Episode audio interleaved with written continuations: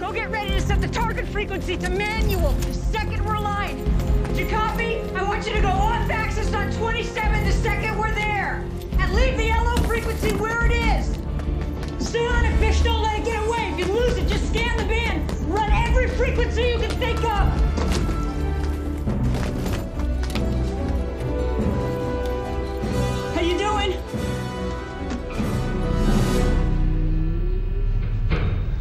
Talk to me, guys. Partially polarized set of moving pulses, amplitude modulated. We're locked. Systems check out, signal across the board. What's the frequency? 4.4623 gigahertz. Hydrogen times pi. Told you. Strong sucker, too. I got it!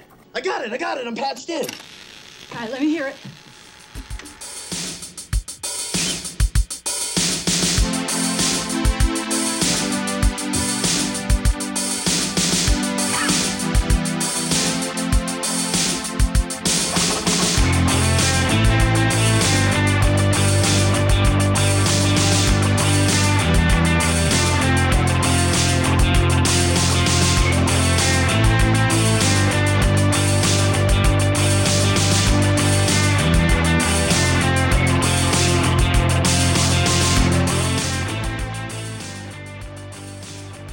Hello, friends. We're back. It's Hit Factory. My name is Aaron, My name is Carly. and we have a wonderful guest for you today. Returning champion to the show, fellow podcaster, and Twitter public enemy number one, Aaron Thorpe, is on the show. Aaron, how's it going? I'm good. I'm good. Thanks for having me back on. Um, yeah, I'm on like my fifth account now, probably. You might be on your sixth by the time this one Yeah. drops. I feel like. Yeah, they're, they're, the the Jakes are on my back, so I gotta I gotta lay low, you know. They are.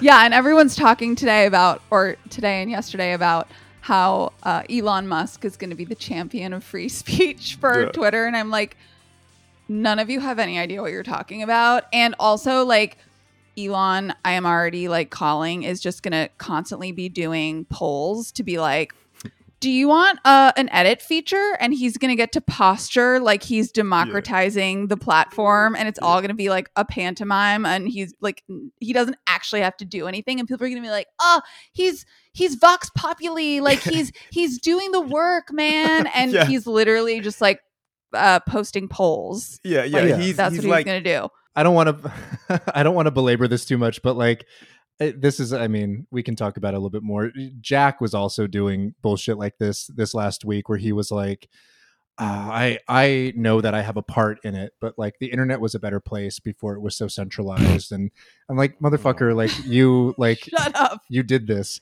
you and then did like this. I don't know if I don't know if you saw it, Aaron. You know, during your you know your your kind of band cycle here, but they were doing a thing where uh, people pointed out that Nancy Pelosi made some bullshit statement, and people were quote tweeting it with like fact checks and like criticizing it, rightfully so, because what she was saying, of course, was just like you know coming out of like the wrong end. People started to notice, like, I think she blocked you for this because I can't see the initial tweet anymore that you quote tweeted Oh, like auto blocked.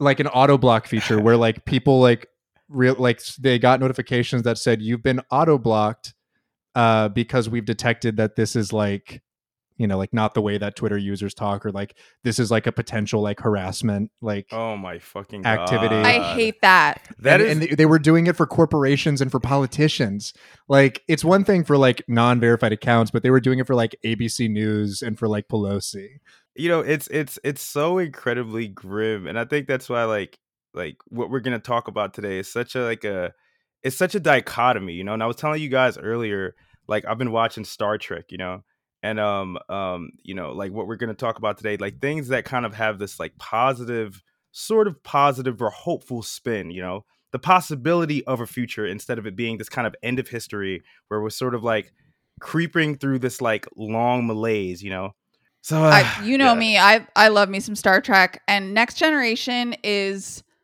it's so good. It's so so good, and for no what reason. I love about for no it's reason. so well, good for no reason.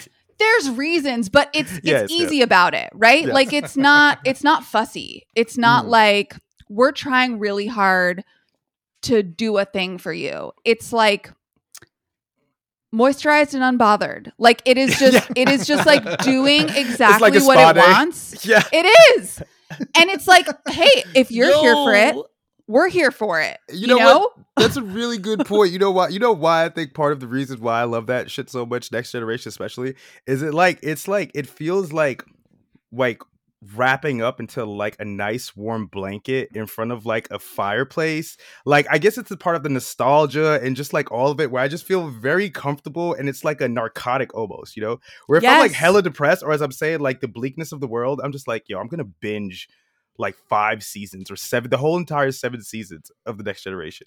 And maybe it was that impulse that led you to suggest today's movie. I don't know. You know, I, I know that you, uh, you know, you, you were a big fan of this one. I like to to let our our listeners in, uh, you know, and, and see behind the curtain a little bit. Every so often, when we talk about how we select our movies, it's usually you know asking the guests like, "Do you have any you want to see, or do you want to that you want to talk about?"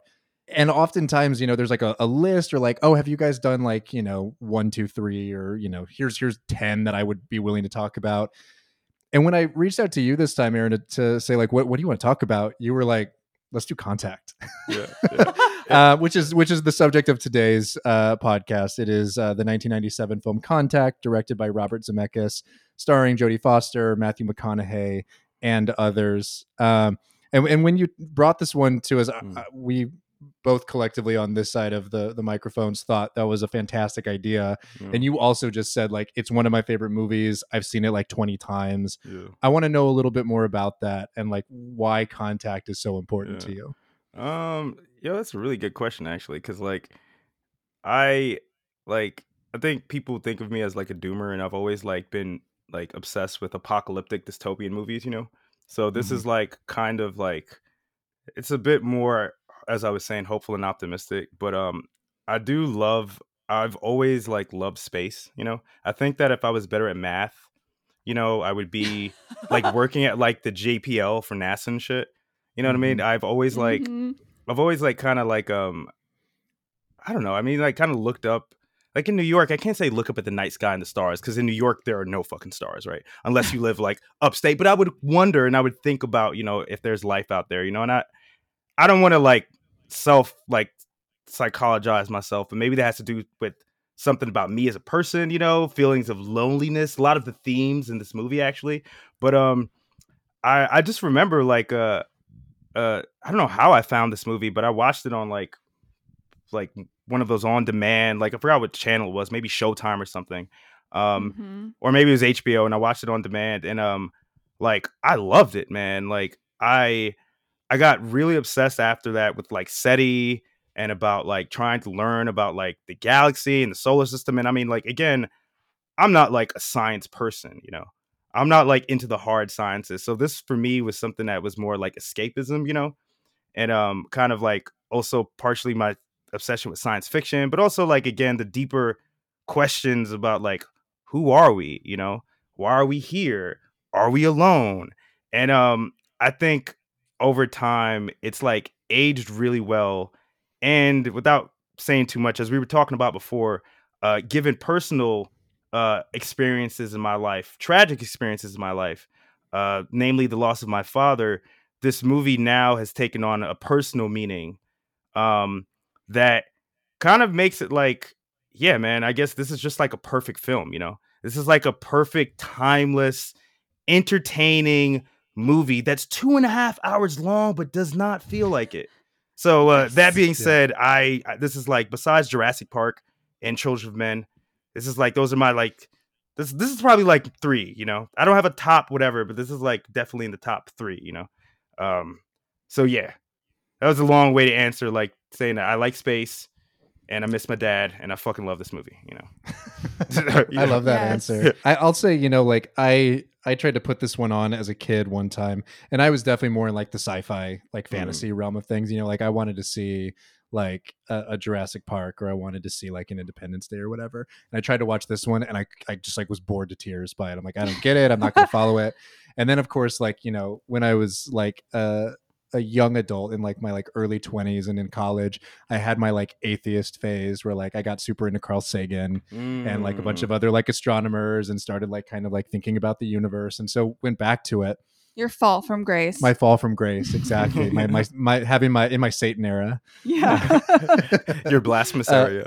exactly and you know i watched it and i remember thinking at the time like this is too earnest like i was actually like kind of like irked by some of like the spiritual kind of like content of it i think because i was like Mm. going so far in the other direction i grew up super religious by the way Mm, so this was like a big transitionary sort of period for me yeah. and uh yeah I, I thought it was like too earnest you know like i was like eh, i don't know if i like this idea and it- it- Did you also it's think it was not- too, like ham-fisted in a way? Like it was a little bit It's- too heavy-handed as well. It's not a subtle movie at all Yeah, like i still. I still is true. I still think that about it, but I will say that like in the intervening years, you know, over the last like decade plus, I have definitely come to I don't know, like a like a dialectical kind of like, you know, understanding of my lack of belief and and like my lack of faith in any sort of like man-made god, Christianity, whatever. And this time watching it, I was like this movie's fucking perfect. Like it is it's beautiful. Like it's just like it hooks me from minute 1. Um and I know Carly feels the same way about it. This is one of Carly's favorite movies too. I feel like. I mean, Aaron and I are in the same boat here. Like, Mm. I loved this movie when I saw it, and um, Aaron Trillbilly, Aaron, I- Mm. and I when I first saw it as a kid, like I was so taken up by the feeling of wonder that the movie itself has. right, it Yes, has this like sense of awe and reverence and um it's very patient not even just like in its pacing but also just Mm. in sort of like the way it handles its characters particularly ellie um Mm. and also in its you know observance of space and i was so like moved by that feeling and couldn't probably articulate it or like say what it was that moved me but i was moved by it and as i've gotten older and my sense of wonder has died with my Yeah. aging Yes. as- and as, as as, the world result. also gets worse as well and things get and as the yeah. world gets worse um it's as as you both are saying it's taken on like m- more layers of meaning and also has just become more treasured because Yeah. it has that sense of wonder that I still as you do Aaron like associate with a certain time and a certain place when I was a certain person and um, my life looked a certain way and possibility felt different than it did now. Yeah. And that's a lot to put on a movie that's like a fucking space blockbuster.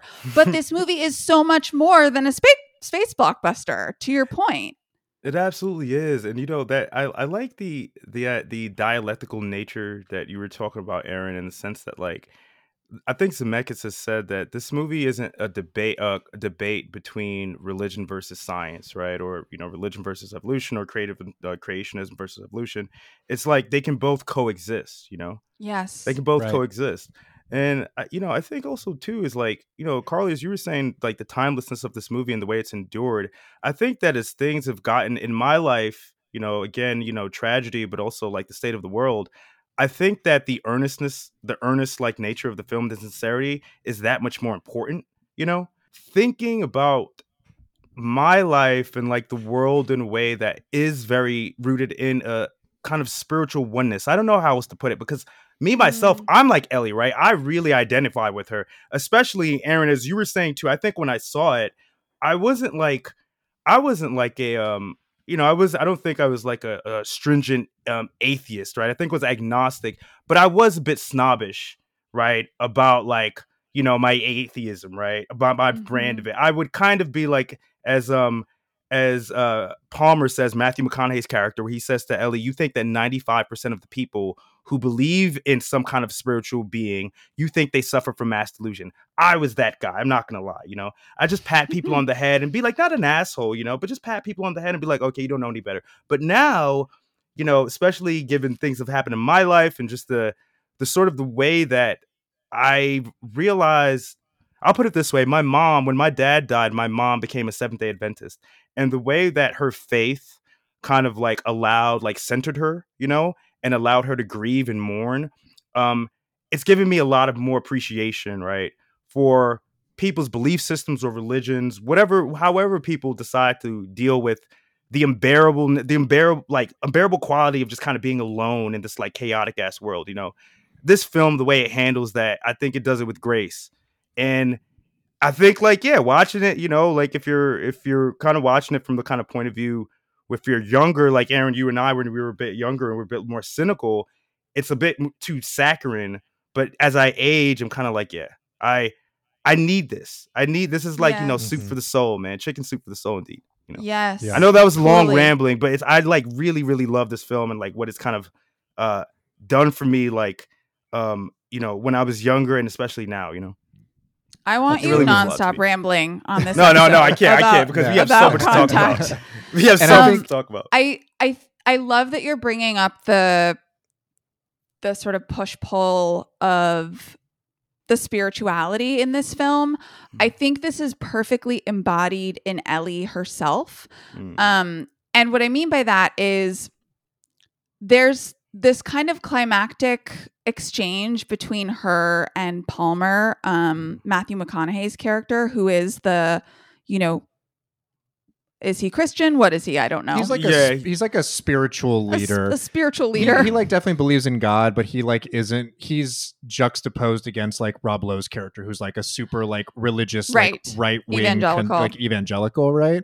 He's he's like uh he's like a Marianne Williamson or something. Yeah, you know what I that's actually really good analogy. Actually, yo, he is a Marianne Williamson. He's like a spiritual leader, you know. he loves birds. Yeah. Um, so Palmer and Ellie, uh, Jodie Foster's character, have this exchange, and it's the one that you're talking about when he Mm. says, "Oh, you think like 95% of people um, are under this mass delusion," and he, I think it's like maybe when they're at the party, she quotes a a line from his book and Mm. says, "You know, science has given uh, everyone."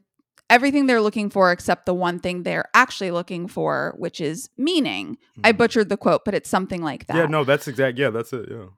I had this thought on this watch, and I've seen this movie a bunch of times too, and I've never recognized this, but I had this thought where I was like, it's funny that they're kind of having this back and forth where Palmer sees Ellie as this person who is like only wanting proof and isn't ever like operating on faith. And I think Mm. Ellie sees herself that way too. But what I saw so clearly for the first time watching this film this last time is that Ellie herself has been operating on faith her entire life. Her sense of wonder, her her desire to explore because of the possibility of life that isn't human, that is completely built on faith. That is completely built on a search for meaning. And she says as much. She says to Palmer at one point, I have been looking for the answer to the question, why are we here my whole life?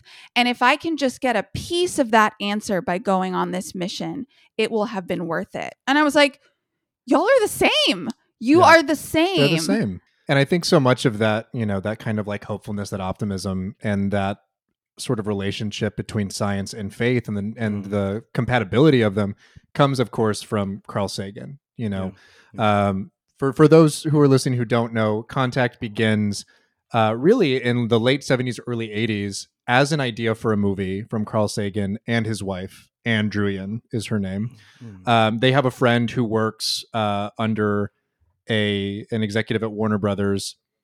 They pitch her the idea. She loves it. She pitches it to her boss. Also loves the idea. Has a bunch of terrible ideas for the movie beyond like the hundred page treatment that they write for it. Like at one point, I think this producer uh, wanted to include a uh, an estranged teenage son that Ellie had. So Oh like the whole idea was that like she wanted to like make contact, but she like couldn't even communicate with like With the her person who's supposed to be closest Oh to my her. god. Yeah. No. Um. Anyway, all the ideas were shot down. Like they were. I think you know from whoever it came from. I think Sagan and Druyan like knew well enough that like this is not the kind of character we want Mhm. Ellie to be. You know, we want her to be a woman of science. We want her to like stand alone as like somebody who's like a seeker and like someone who's striving for knowledge and not be like a bad mom, you know? exactly.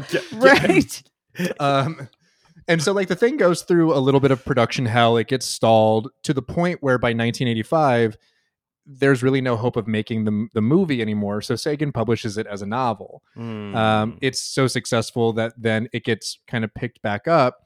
Their friend who initially pitched the idea is now an executive at warner brothers fast tracks the movie through production. Um, initially going to be uh, roland joffe who directed the killing fields Oh yeah. yeah Mm. um, gets on board, quits. Then they hire George Miller, director of all of the Mad Max films, and of course his opus, uh, Babe Two: Pig in the City. Right. Oh man. Yeah. Th- So that would have been a very interesting movie. Very different movie, right? So George Miller comes on board, uh, and he gets fired. He he is a magnificent director. One thing he is not is a very fast worker. We know this. Um, Miller gets fired. Zemeckis comes on. I think he had been offered the movie once before, turned it down, came back or was asked to come back and was like, "This is fine. I just want final cut and I want final say on everything because I like what I like the idea, but I don't like your ending." And they're like, Yeah. "Fine, whatever. We've already spent a bunch of money on this movie. Just make the fucking thing." Huh. And we get the movie that we have today. I wonder Um, what the I wonder what the original initial ending was that he had a problem with. I'm curious. Yeah. One of the elements that he mentions in an interview is that there's like some sort of like spectacle light show in the sky that like the extraterrestrials give humanity to like signal that they exist Hello, and here. that they're there. Um, and I think that he was like, "This doesn't really work for me. I don't, I don't like this." Also, doesn't make any um, sense, really. exactly, yeah. Also, No. it, it No. kind of like I kind of think too, like um, I think that because I mean I don't want to get too far ahead, but the the the movie kind of ends in the sense of like, did this really happen or did it not? Right? Did Mhm, we actually right. make contact or did we not? And I think that if you have something where there are, there's like a light show in the sky, it's it's too much like it too much depends upon like kind of universal observation and perception Yeah. Yes. where Totally. everybody can see it. So that debate of whether this really happened or not, that kind of like come uh, is borne out by the end. Um, it just wouldn't work as well, you know. Yes, I that's a great agree. point. Yeah, yeah, absolutely and so like I, I think that zemeckis brings to it this kind of narrative cohesion and this perfect kind of like not circuitousness but like kind of just like a, a perfect sort of symmetry to all of it right Yeah, where at the end symmetry is right. yeah and and i think it's the thing that feels most in line with a lot of the messages that carl sagan was evincing throughout his like career and through his life Mhm. right which is that like you were saying aaron not only are faith and science compatible but in order to do what ellie does in order to to be a person of the kind of curiosity it takes to like look for extraterrestrial life to like seek out these big answers to our existence one actually has to embody really the same kind of mentality the same kind of principles of curiosity and wonder that spirituality like brings Yeah. right like they they it's not even just like you know holding these two things like in the same space but slightly different but they're like they actually are very similar So so to kind of contextualize it too, like I mean, obviously, contact. This movie is about like we are contacted by an alien species, and the film opens up with us uh, a point point of view of Earth and backing out through the solar system, and you're hearing these radio transmissions right throughout the decades. And the farther back you get from Earth, the Mhm. older the recordings or the the radio gets, right? And the Yes. first one, the last one that you hear, one of the last ones, is Hitler's speech, the opening ceremony speech in 19, I think was it 32, is it? I think. yeah i think Um, you're right Yep. Yeah, in the the uh, the Olympic Games in Germany, right?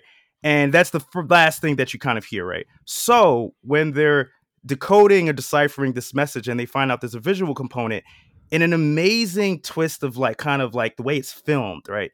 They're looking on the TV at the image, and they don't know what it is at first, right? And they're kind of like enhance, rotate, X, Y, and Z, right? And I forgot what it was, but as it pans out, it's a fucking swastika, yo yeah right? And Yep. it's this it's actually because what the aliens are doing, this is the first it's taken 26 years for this uh, transmission of Hitler's speech to reach their side of the galaxy. They've sent it back as a hey, hello, we hear you, right? But the Mhm. reason I'm bringing it up and I think it's ironic and I hope I'm not getting too far ahead is that you know, when even one of the characters, right, the national security guy says, um, they all think that aliens, right, especially these national security people, that they're going to be uh, malevolent, right, that they're going to invade us, right, when they come, right.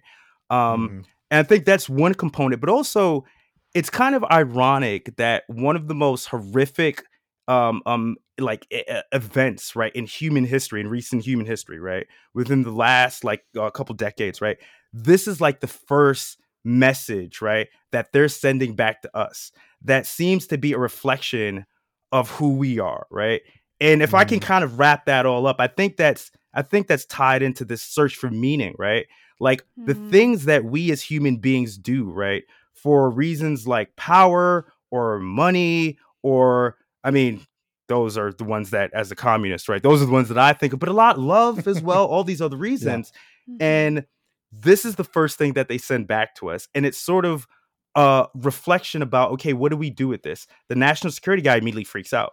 He's like oh maybe they either think that like oh uh we guys agree with you or it's a sign of aggression you know? It's it's holding those two ideas in tandem that come up at the end of the movie when uh when the aliens appear as David Morse, right, as Ellie's Yeah. father, where he says something along the lines of, you know, you're you're such an interesting species. You have such beautiful dreams and such terrifying nightmares, right? You're Yes. capable of both of those things.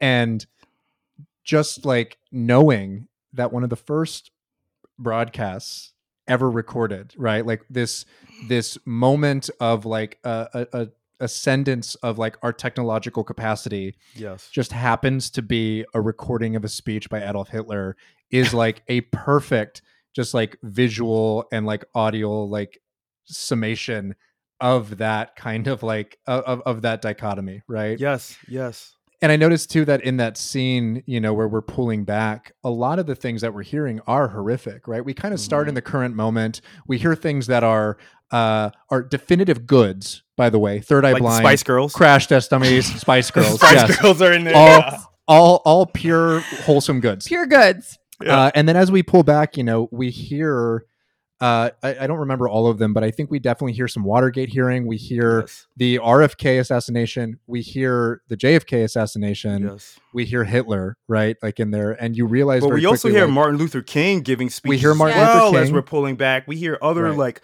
whatever historical kind of victories, whether it's science, uh, technological or whatever. Yes, as well. Yeah. Yes. So we it's just hear like a lot of noise, right? Like, it, Mhm. w- but Busby Berkeley's in there. I think we we're in the money, and Oh, then yeah. like Boogie Mhm. Woogie Yeah. Shoes is in there. Yeah. so Yeah. it's like, so it's and it's just like this interesting, perplexing kind of like cacophony of of noise, right? Like it's all like cultural markers that we Mm-hmm. identify with.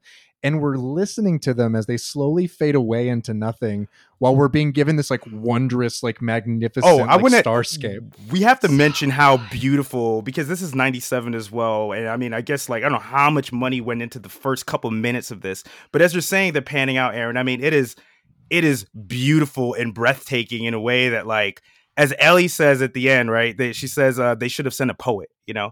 Like Yes. that's one Mhm. thing that this film really gave me too as a kid again appreciation for space. But yeah, sorry, continue. No, I we mean have to talk Yeah, about yeah, that yeah. sequence. the the opening scene. Yeah. We're we're talking about it. Yeah, yeah. And this is I mean, this is literally the first. This is like you can look it up, but if you haven't seen the film and you want to like listen to the rest of this episode, or maybe you want to watch it first, you should stop now and watch it. But even if you don't want to watch the whole thing, go on YouTube and just look up the opening sequence of this movie. And I want to mention too, as it pans out, because as, as we get further and further out, um, it's just silent, right? So you see Mhm. these kind of swirling gases, right? These colorful swirling gases and nebulas and shit like that, man. And then at the end, it pans out um out of Ellie's the reflection, I guess, of her eye. Like she's looking, she has her radio in Mhm. front of her, and it pans out from her eye, dude. Like it's I know that's kind of like a trope that people have like seen a lot, probably. And but and I'm probably maybe this came out, this kind of trope was a thing before this film came out in 97. But I think like I wouldn't be surprised if people watched this movie and were were inspired by that kind of like that visual panning out, that sort of inner universe, right? Within the eye and panning out that was in this opening sequence, man. It's fucking beautiful. Really was. It's gorgeous. Yeah. And, you know, uh, a not too distant movie also about space that I think plays with that idea, but like I think is a testament to what you're talking about, Aaron, which is that this did have an imprint on like how we talked about and thought about space and our relation to it in in media afterward is Men in Black because the universe is inside that Inside of cat's marble at the fucking end. Yeah. marble. Yeah. Yeah, that's true. And then we Um, find out that our universe is inside is a inside- marble yes. as well, right? Like that like proximity kind of thing. but it is gorgeous and it perfectly perfectly encapsulates the emotional tenor of this film right where there is this this propulsion outward and upward and an exploration and and a desire to you know seek things out as you say but that also that there's there's so much vastness inside of us and Yes. between us and this is where i'm going to get like very woo woo for a second Mm, because. I was feeling it on this Mhm. last watch but that that like similarity between the sort of you know milky way galaxy ness of the things of our uh, irises right Yes, yes. and and the the way that it kind of looks and feels like yes. stars and nebulas like Mhm. that isn't an accident like they're they're we are made of stars that's that's Yeah. a thing we know right Yeah. it's both a it's like it's a literal and a metaphorical connection of the Yes. personal and the monumental right? yes. Yes. and, And i think that's what this yeah. movie is totally all about Mhm. the ways in which like it's this thing we keep coming back to like this it's not about science or faith it is about like the the bigness of our universe and also like how personal it all is Yes, that's a really good point. It's sort of like the summation of like it's sort of like you know the poli- I mean I would I guess I would put it like you know the political and personal right, but so more it's more so like you know as as Ellie says at the end of at the end with the hearing where she's trying to explain and we'll talk about this in more detail, but she's kind of trying to explain what happened to her and or if if she made contact or what the experience that she had if it was real or not, and she says that she she experienced something that made her realize like how insignificant we are, but how precious we are at the same time, right? And Yeah. this movie is really about like, I mean, I'm gonna put my like, you know, my my my like uh Marxist hat, but it's like it's really a very dialectical film, right? Because Mhm. Aaron, you brought this up, and uh, like I, when they're panning out right in the beginning, and it really is like these cultural markers, but also like these horrifying things, like you know Hitler's speech as well, right? I mean, you know, uh, uh, uh, assassinations and whatnot, you know, Nixon, right, Watergate and stuff.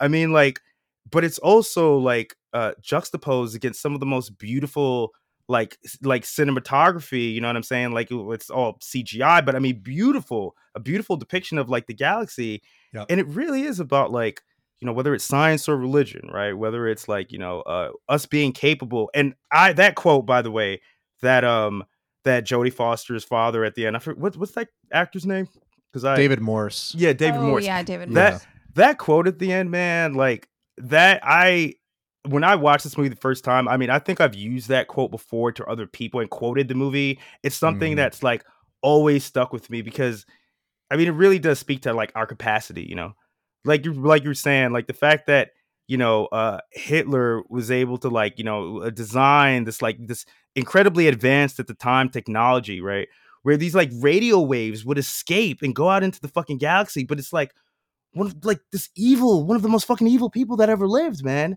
you know in Mhm. service of like something awful i mean it's kind of like you know like how, what else can you say about humanity but yes we're capable of like such beauties and such nightmares you know that's the Yeah. only thing you know oh man Absolutely.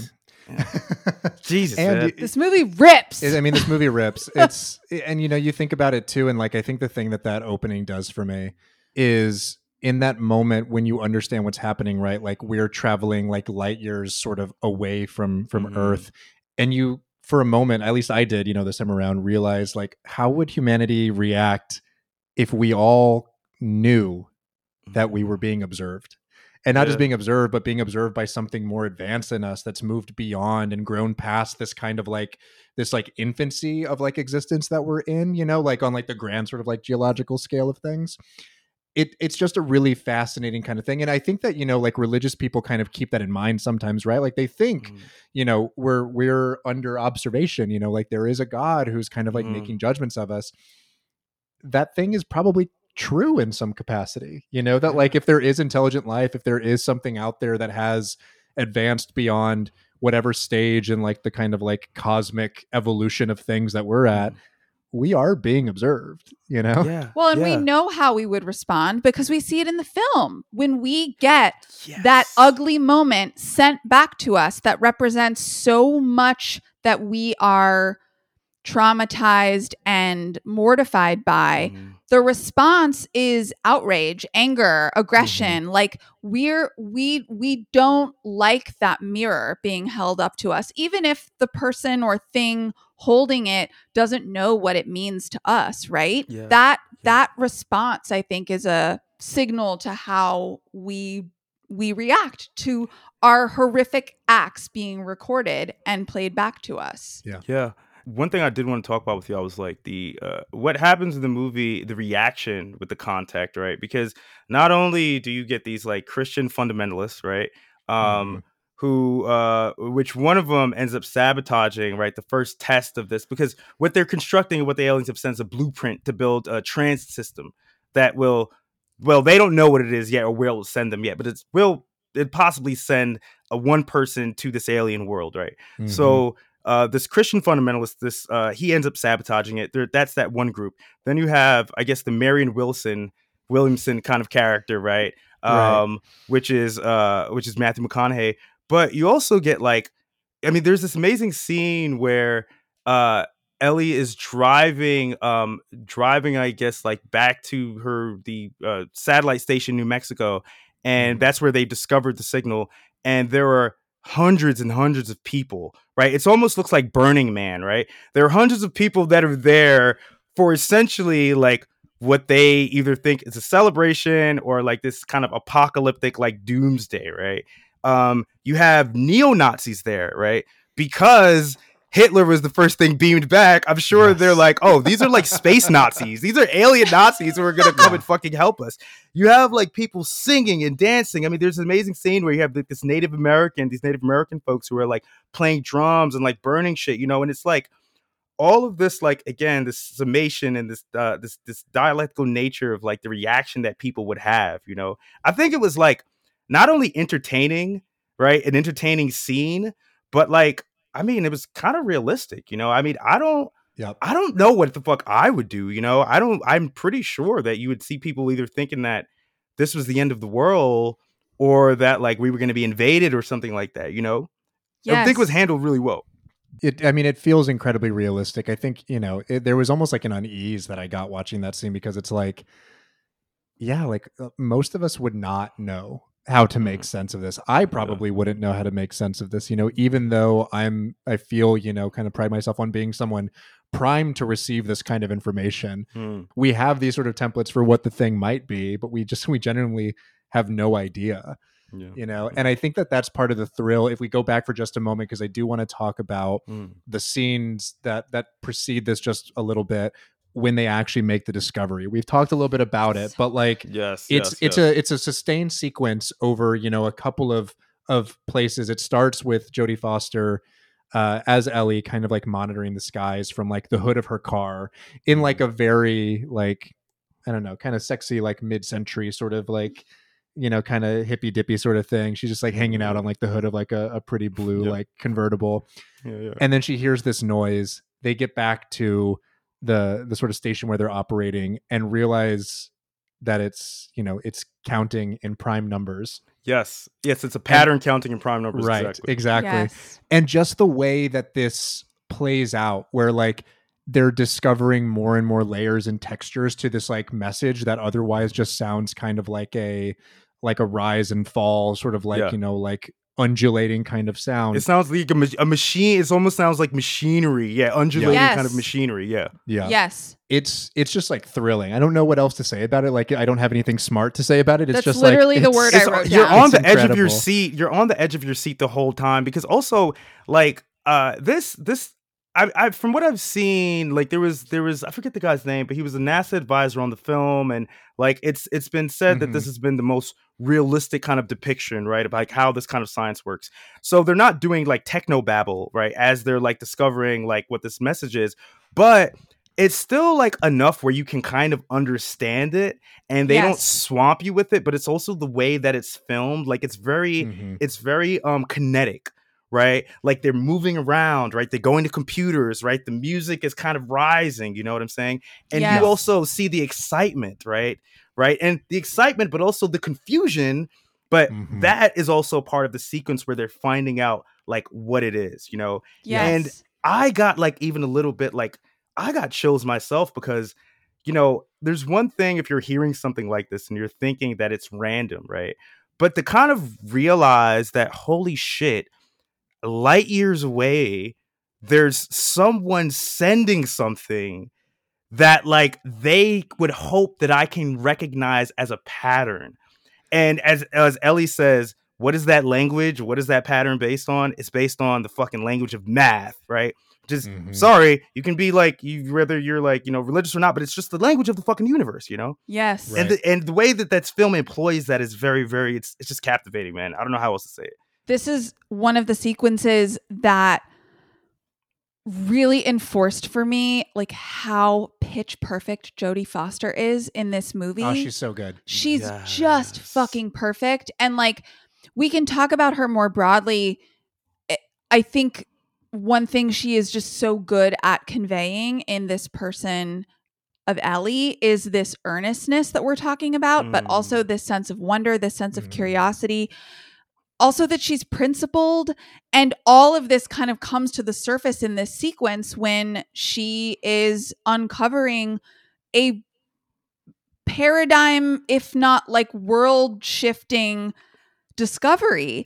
And she is excited and thrilled by it, but she is also intent on doing it the way that she thinks it should be done. She sticks to her guns when she wants to amplify a certain sound or um you know have have certain people come in like she's not shy about saying like hey can you send those boys with the rifles out of here? Like Yeah. she is she is a woman of science yes but she is also like an explorer and you see that in this sequence and she just nails it. She She- nails she it really top to bottom She Yeah. really does, man. I mean, like you're making me think, like you know, probably why I like this too on the rewatch is like she really gives me Star Trek vibes. Like I'm like, man, they should probably like if Jodie Foster was willing to play like a starship captain in like in Voyager, maybe you know what I mean. Maybe like that show would have probably. If I mean that show was sucked for a lot of reasons, but maybe it would have done a little better too. But like you know, like I, I was also thinking too, like um, you know, like sort of like on the the opposite reaction, right? Not just from like these um um you know these Christian fundamentalists or even Matthew McConaughey's character, which we should get to, but there is also I never know actors' names or even fucking the characters, but what's that? What's her? It's the science advisor to the president. I'm not sure of the actor's name. Oh, Um, it's, it's Tom Skerritt, the the guy who like works for the guy who she works for initially, who's like the first guy to go up. Yes, Yeah, yes, yeah. exactly, exactly, exactly. Um, as opposed to Ellie's genuine curiosity and genuine, like you know, need, the desire to explore.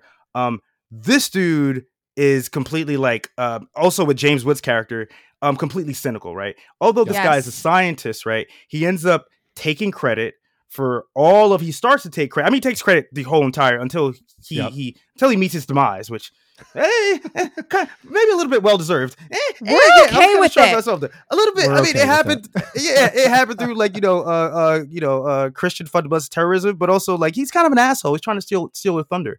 But I think this film, the way that sort of the political dynamics, I guess, like to say it, say it, uh, and it's not a really, it's not a political film at all, but also the fact that there are people who are self-serving in these positions of, uh, of power who only want to do this thing for themselves to further their own goals versus like again another dialectical thing about this movie versus like the genuine desire to explore because he he actually the film starts 4 years prior because Ellie who's in I think she's in Puerto Rico um um also with another kind of satellite array she ends up getting shut down right because this Mhm. guy ends up shutting it down because he says um what you're doing is more like science fiction right and it's sort of I think like Matthew McConaughey's kind of one thing he kind of has a point about is like, you know, it's not even that this technology is being used to give people meaning, right? But it's only its only uh, uh, use is, is is for profit, right?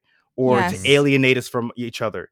and I don't know. I just another like kind of dialectic like thing about this this this film that I like like the difference between like the the the, the need and the desire to explore like the human desire to explore versus like more cynical reasons for doing that you know Yes. Yeah. Completely. Absolutely. It's that like uh, uh, those terms. I'm gonna butcher them.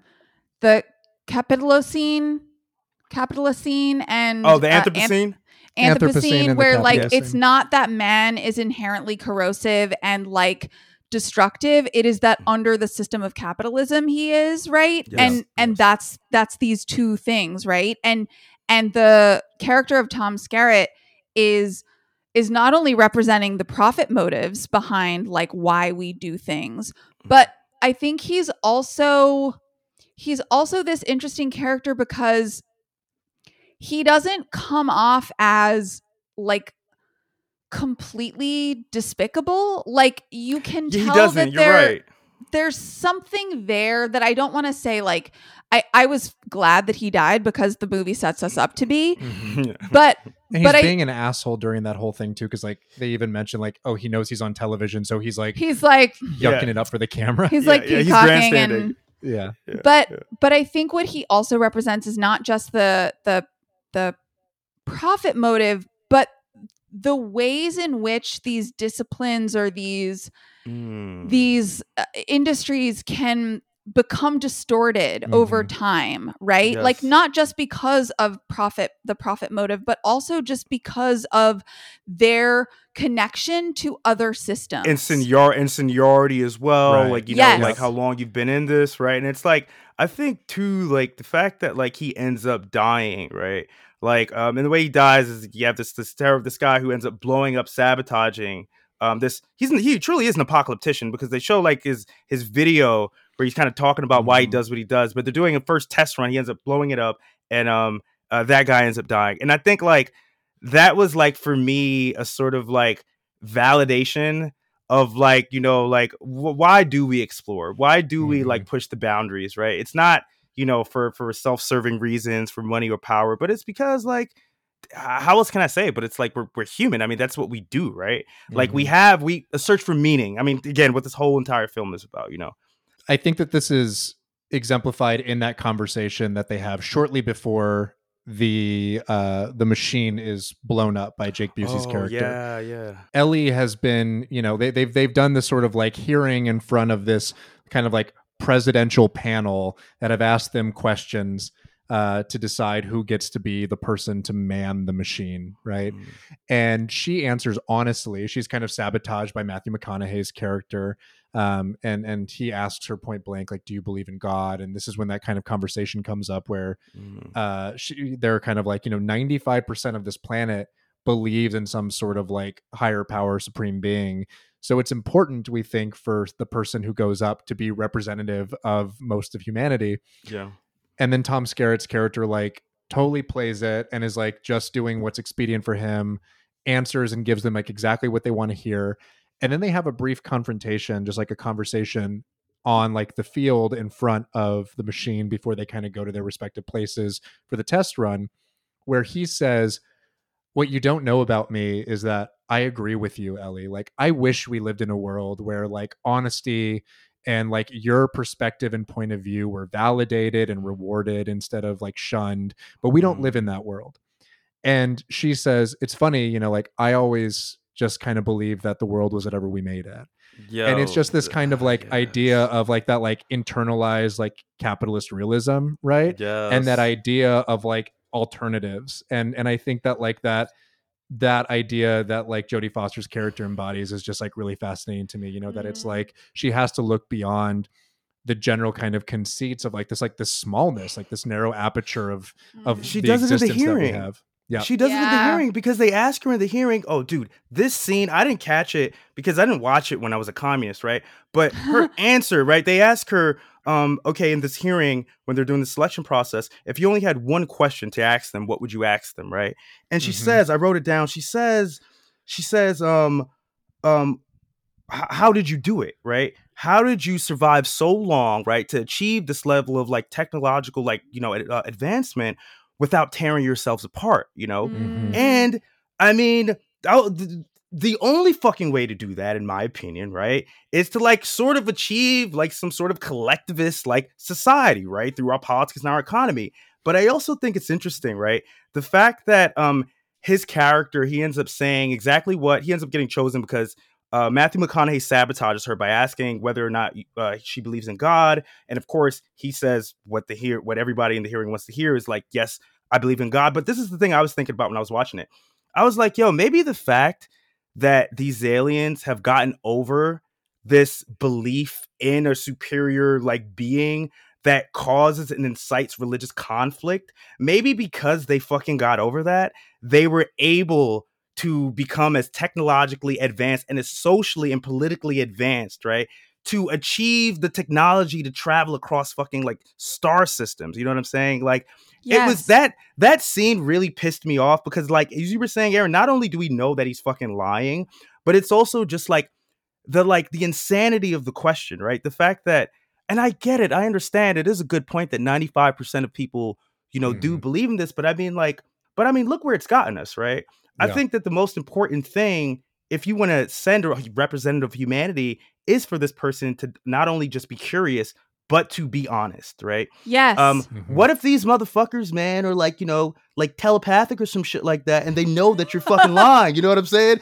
And they know that you're dishonorable, you know what I mean? They fucking like lazy you out or some shit. So I like, yep. I really think like that, that sort of like question that she asked, right, was sort of, I don't know if Zemeckis, probably not. I don't know what the politics are of even Jodie Foster, but like, it really is like without kind of knowing it, they kind of answered it, right? It's like, oh, to achieve like, you know, this sort of, you have to get past the post scarcity society. I mean, there's no way that we're gonna fucking get off this rock unless we harness the resources collectively. That was like, I'm happy you brought that up, Aaron, because that hearing was like really, it was really, it was really good. It was really Mhm. another good example of like what this movie actually is about. You know, Yeah, and you both are making me realize that it's not that they they were able to achieve that because they weren't religious or didn't believe in a god or or mm-hmm. or something, but that what they moved to is their reverence for existence. Their reverence for like the mm-hmm. universe being the thing that is their their spirituality touchstone, right? Like that's the thing that they hold dear. That's the thing that we can imagine would allow them to advance in such a way as to to move past these more terrestrial um kind of like earthly quite literally conflicts. It's that they do have this reverence that Jodie her Jodie's character herself has. And Mhm. and that is I don't want to equate that with communism, but that is a form of collectivism, right?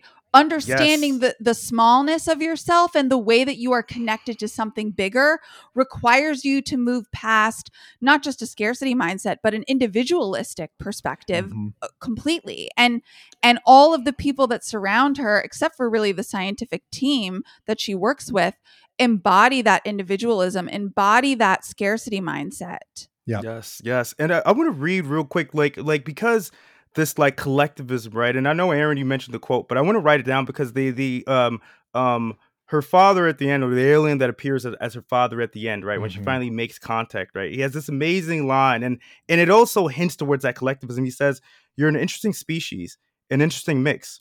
You're capable of such beautiful dreams and such horrible nightmares. You feel so lost, so cut off, so alone. Only you're not. See, in all our searching, the only thing we found to make the emptiness bearable is each other. Yep. Yo, when I tell you, man, I'm about to tear up that line. It's like, incredible. I- it's incredible, and it really like sort of like, you know, especially now, right? In the way that I like, you know, uh, my conception of the world politically, and you know, not even knowing like what the fuck.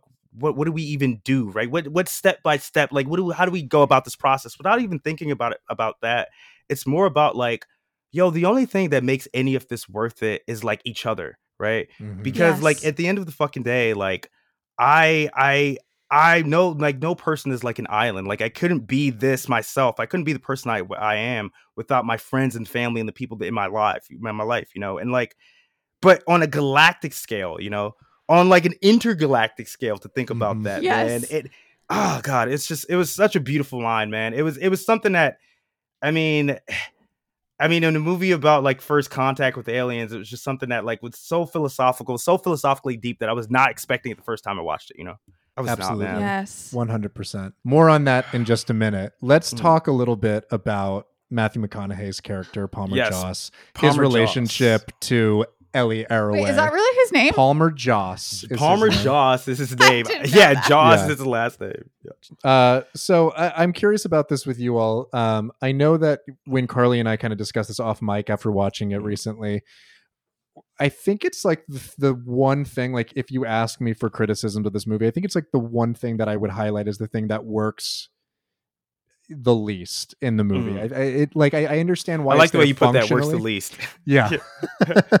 there's I don't think that there's many like issues with this movie. I think it's a wonderful wonderful movie. I think it's Mhm. like i- it's fantastic, but I think the functional reasons for that sort of like duality being present, right? Mhm. Of like the idea of like spirituality and faith and science is Mhm. necessary, but the romantic sort of like tension and the will they won't they of it Ah. feels a little bit kind of like shoehorned in. Like they just don't to me ever feel like a really convincing couple. yeah, Um, you, yeah. You know what? You know what? You're right. You know what? I was fooled because they're both incredibly attractive and they look they Yes! together. They're both. They're both. and They're that hot. and they had they, yeah they had like like physical chemistry or you wanted Yeah. them to have physical chemistry like you wanted them to fucking like make out every time you saw them but you're right it kind of also eh, not to say that you can't be attracted to someone who's like diametrically opposed to you especially whether it's politically or spiritually whatever right. but it's also kind of like you see that like um you know what all right i'm gonna i'm just, before i cut myself off it, you see that like um ellie's kind of like her her eyes kind of sparkle when she finds out that matthew mcconaughey's character is not at the time he's not like a, a religious leader but he he uh um is a religious man he's a man of faith Mhm. right like a man of the cloth i guess is what he calls himself but not Right. he, he says I'm- a man of the cloth without the cloth. without the cloth and i'm kind of like I'm kind of like, yo, why would like, I- I'd like, why would she be interested in that? But I was cutting myself off to say that maybe because Ellie likes uh, the challenge of kind of pursuit, right? She likes to like sort Mm. of like maybe it'd be, but I'm thinking to myself, man, bro, like this is another side story, but I went to a debate for a governor's debate in Georgia here. Um, a couple years ago between Stacey Abrams and Brian Kemp and this other guy Oh, and I went. It was at a bar. It was at a fucking bar, and I'm assuming everybody there uh, is like a Democrat because it's a very liberal bar. Um, it's explicitly so.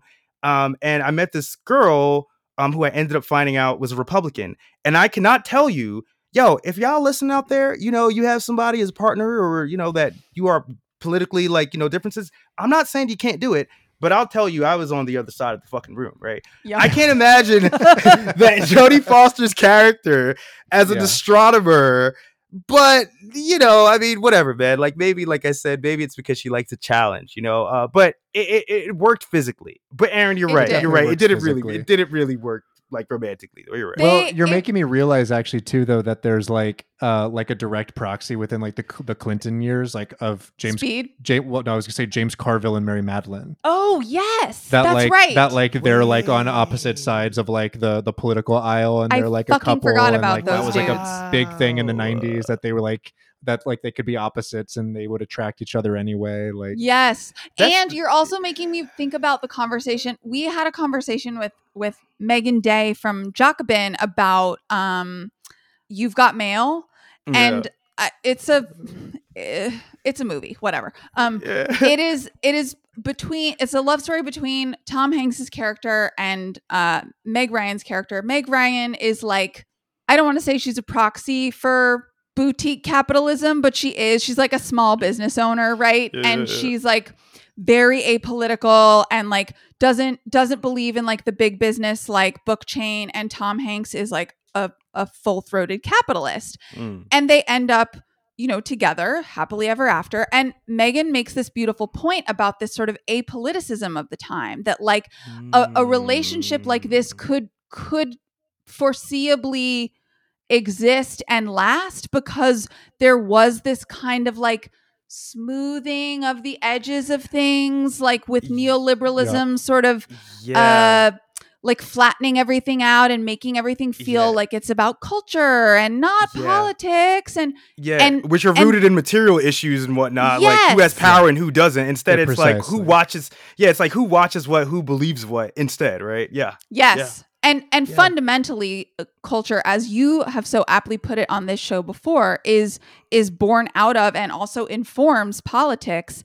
Yeah. And and you all are just making me realize that that was like an idea of the time that like oh we Yeah. could be star-crossed like lovers and just not but you're right. Like no, if if one of us believed something different uh, you know, we have our our spectrums, but like it, it just doesn't work. Right. And not if you're going to just feel all your feelings and talk about things Yeah, and like yeah, exist yeah. wholly.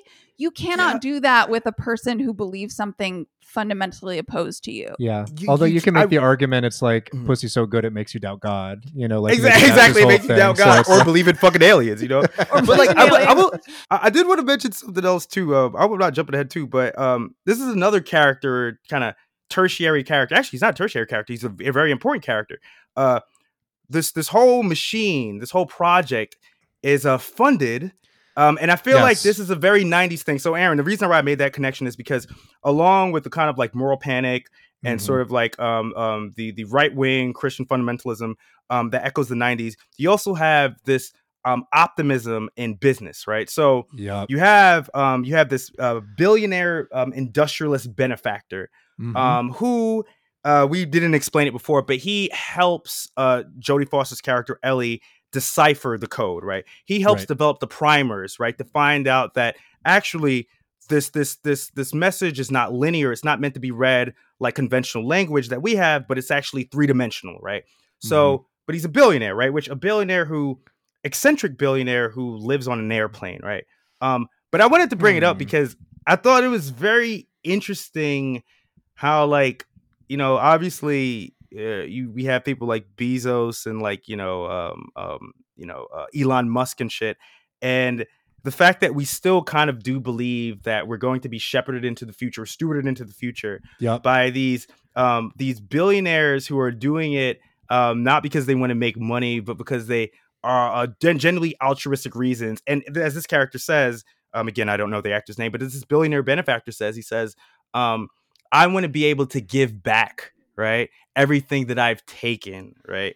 And I mean that's just such a fucking 90s thing man like It's such so this- 90s. It- it's it's so and it's kind of like the one like the one part two along with the romance where I'm kind of like, yo, I guess this is I guess it would have been too optimistic to hope that the world would have come together in harmony to like develop the resources to do this without one fucking rich guy like Yes. not only not only shepherding it but also like having another machine already fucking built after Yeah, also the fact that this is perfect clintonism i know i'm right but the political thing too perfect clintonism where it's like oh no we're, we use the government's money to do this the government just fucking like you know gave us subsidies to fucking build this like Yup. intergalactic 100%. transportation device and i'm like yo this is mad cl- this is mad 90s right now this is absolutely Yeah. true yeah just give the corporations a bunch of fucking money it's neoliberalism like 101 Yes. They also do a wonderful thing with like the news broadcasts where like uh Angela Bassett's like the the spokesperson, like the mouthpiece for this project from the president, right? And who is president clinton by the way it's literally who is President it's, Clinton? it's clips It's- from president clinton yes. It's real real clips. It's it's again like that It's like so well done. it's the Forrest Gump kind of effect that they do where they like Yeah. kind of like superimpose people into it. Apparently the Clinton administration was not very happy that they did yes it. there was Like, they- controversy about that Yeah, like they they like did it and then asked like for forgiveness later. Not their original intent. In fact, they approached Sidney Poitier about playing the president in the movie, and he turned it down. Did he really? He did. Interestingly enough, there was uh, that film, The Jackal, that Richard Gere and Bruce Willis are both in. Oh yeah. McConaughey was initially attached to star in it. He left that project in order to do Contact because he liked it so much. Poitier was also approached to do Contact, said no, and his final film appearance is in The Jackal. oh they just switch places they just switched places um, Oh, that's wild. but I think they make like wild. incredible use of it. They also like I guess there was a bunch of controversy with like all of the uh news broadcasters too, like all yeah the CNN, cnn affiliated yeah like wolf because wolf blitzer is a young Wolf Blitzer, although Right. he's still like white. He's still like kind of hoary with like white hair and Yes. beard. No, and shit. totally. But a younger Larry Wolf Blitzer. Yeah, Larry King. Actually, Larry Right. King. He's interviewing Matthew McConaughey's character, Palmer Yeah. Joss. He's in it as well. and Ann Druyan, uh, Carl Sagan's uh, real life wife, who like wrote the original like story and treatment Mm. for this, makes a cameo in that crossfire sequence. She's the person debating Rob Lowe's character. Oh. Yeah, and they actually like credit her as herself. That Oh, she's wow. like so. There's like this weird kind of like meta narrative part of it. Also pretty interesting, that interesting that Rob Lowe, uh, uh, people know him. He plays, um, uh, I guess like the press guy. Or I forget what I forget what his actual role is, but in The West Wing, Yeah. um, he's a member. He's a staff member of a Democratic administration. And as you'd mentioned, Aaron, in this one, um, he's like a Tucker Carlson. Actually, he's like Yep. a he's like a kind of like very prim, bow tied, like you know, he's like a bow tie Nazi. You know, and Yes. he- yeah, he's pretty pretty right wing. yeah. Um, He is. Yes. He totally Yeah, yeah, is. but but going back to like the news conference situation with Angela Bassett, there is like a really funny like gotcha moment where she's saying like, "Oh, you know, like this is all like government subsidized stuff. You know, like this is government workers, whatever. We're creating jobs." And then they're like, "Well, actually, aren't you just like outsourcing all of this to like Japanese subcontractors for like the rights to the technology?" yeah, And she's like. Uh, and then it cuts like it's like the end of the broadcast where yeah, like I remember. The, yeah, yeah, yeah, yeah. Yeah, it's just like yeah, NAFTA. it's- yeah yes, yes. They actually, yes, they actually do talk, talk about that too. Where it's like it kind of tries to like, but it doesn't do it in a critical light at all. It's just No. more about like these are. This is just the function of the society that we live in. Like this is just the ambient background noise at the time. Where it's like, oh yeah, like of course the government would invest money like in this like massive project, but I mean, like, I don't know. Like, again, like, it's like the optimism of this billionaire benefactor. It's like just interesting to like, and a little sad. That was like a little sad part of watching it. Like, knowing Mhm. that that's what motherfuckers thought in the 90s. And like 30 years on, like, you think that Elon Musk is going to take us to Mars, you know? yeah Yes, yes, that like that like insane pedestaling that really started with Clintonism of Yeah. Corporate America and the leaders of tech Yeah. being Yeah. our saviors. Like literally, like that language is used in multiple speeches of his and Hillary's from the time. Like I've gone back and read just because I've wanted to, or it's been germane Mm-hmm. to a conversation that we've had on on the show. And like it's like evangelism yeah it is evangelism for these these businessmen and and like it's only gotten worse it is only concentrated Yeah. and now it's something that not just the government believes but that you know everyday people just the the broader american populace believes Yeah, we've been conditioned into this like plutocratic thinking, right? And I would I wanted to say, you know, this is the thing that's aged the worst about the movie, but it hasn't. Like it actually feels incredibly salient. And I actually appreciate that the movie you know makes this character kind of like the deus ex machina in like a couple of different, you know, like distinct places where like he's the guy who finances like the other machine after the Yeah, explosion. he, he, He- he first he, he develops like the he finds the primer, he finds the way to like uh, Right. uh, decode like the shit. Yeah, he, he just Yeah. shows up at the most convenient moments. But he's also like not a particularly sympathetic character. Like they kind of make John Hurt a creep in this movie. Like I never Mm-hmm. once like thought, oh, this person is like a good guy. I was always like, this guy is super fucking weird. Uh, Yeah, yeah, yeah, Uh, yeah, yeah. And it yeah. also seems like you kind of like, uh, uh, God, I'm, I'm trying not to, to talk about this without jumping ahead and giving context, but there's a hearing at the end to find out Mhm. again what what happened or uh, whether this contact happened or not, which we'll talk about, right? We definitely we have to talk about. And uh, James Woods' character, this national security guy, who, uh, due to his cynicism uh, and political maneuvering, uh, he ends up quitting this national security role. We find out and uh, possibly run for office, right? Um, Yep. but he, God, what was I saying? What, what were we just talking about? I just, I just completely lost my train of thought. Uh, probably John Oh, Hurt's character being the scapegoat at the end that he uses. Yes, yes, yes, yes. He, yes, he uses him. Yes, he says this is a hoax, right? This is a hoax that was developed um, by this billionaire benefactor, um, and this whole contact event it never happened at all, right? And you know, at first I was like, kind of like, no, fuck you, dude, because we, as the viewers, we know that it happened for several reasons that we'll talk about. But I kind of thought about it, and I was like, man, like this is definitely like a billionaire. It would totally be a billionaire vanity project, right? Mhm. Like Yes. going Yep. to space is totally a billionaire vanity project for them. For I could Yep. imagine that, like again, like uh, despite him saying that his character saying that I want to give back, right? Um, Mhm. I could also imagine like within the internal logic of the movie that it's cynicism, right? But it doesn't matter because he ends up fucking giving away like a third of a trillion dollars to build this thing. Right. Um, but yeah, it's a very '90s, a very '90s evocative, evocative of like the '90s, like kind of logic of like what the market could do, and the fact that Clinton, Yeah. once he got elected, basically said, "All right, you guys can take it from here," and gave it over to corporations. You know, Yes. Definitely. That's exactly what he did. Uh, but let's let's move on to the last act of this movie. Like once the explosions happened, we have this second machine.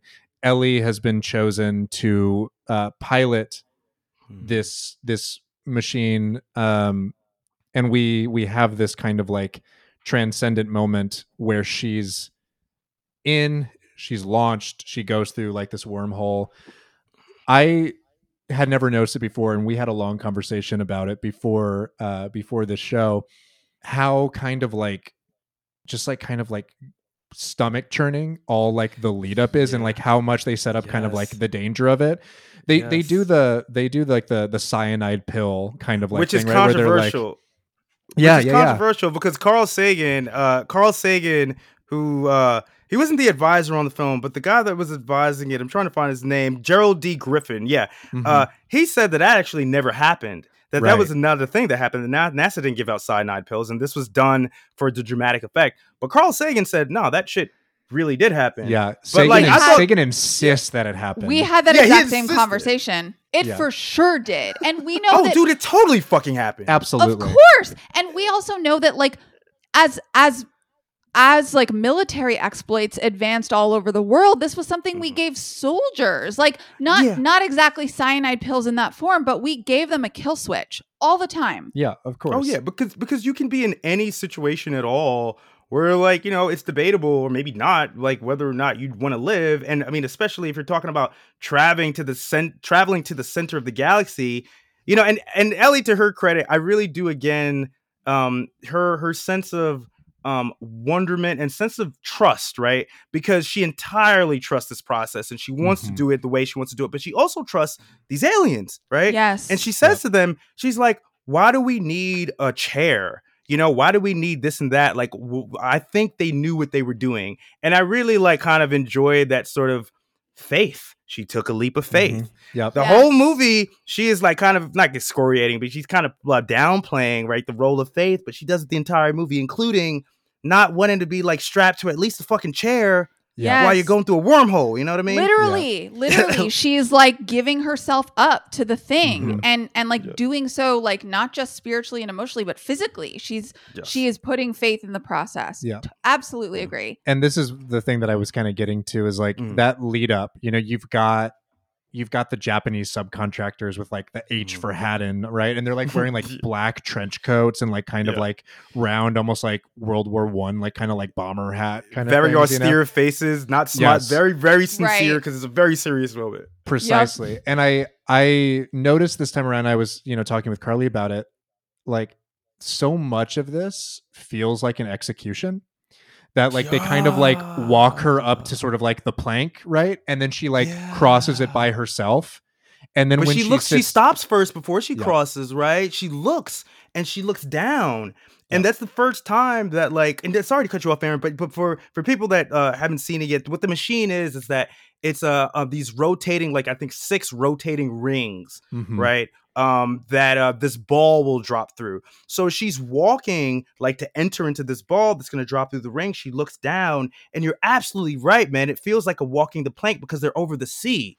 So Yep. you see Yes. the waves clashing. You know, oh Mhm. god, sorry I cut you off, but yes, it is the lead up, man. Ah, it's very tense. Yeah, it's It incredibly is. tense. Then even when she sits down, you know, like they're strapping her in, almost like they're like strapping her into the chair, right? Like she Yeah, like yeah. is getting kind of like like uh pushed in and and secured.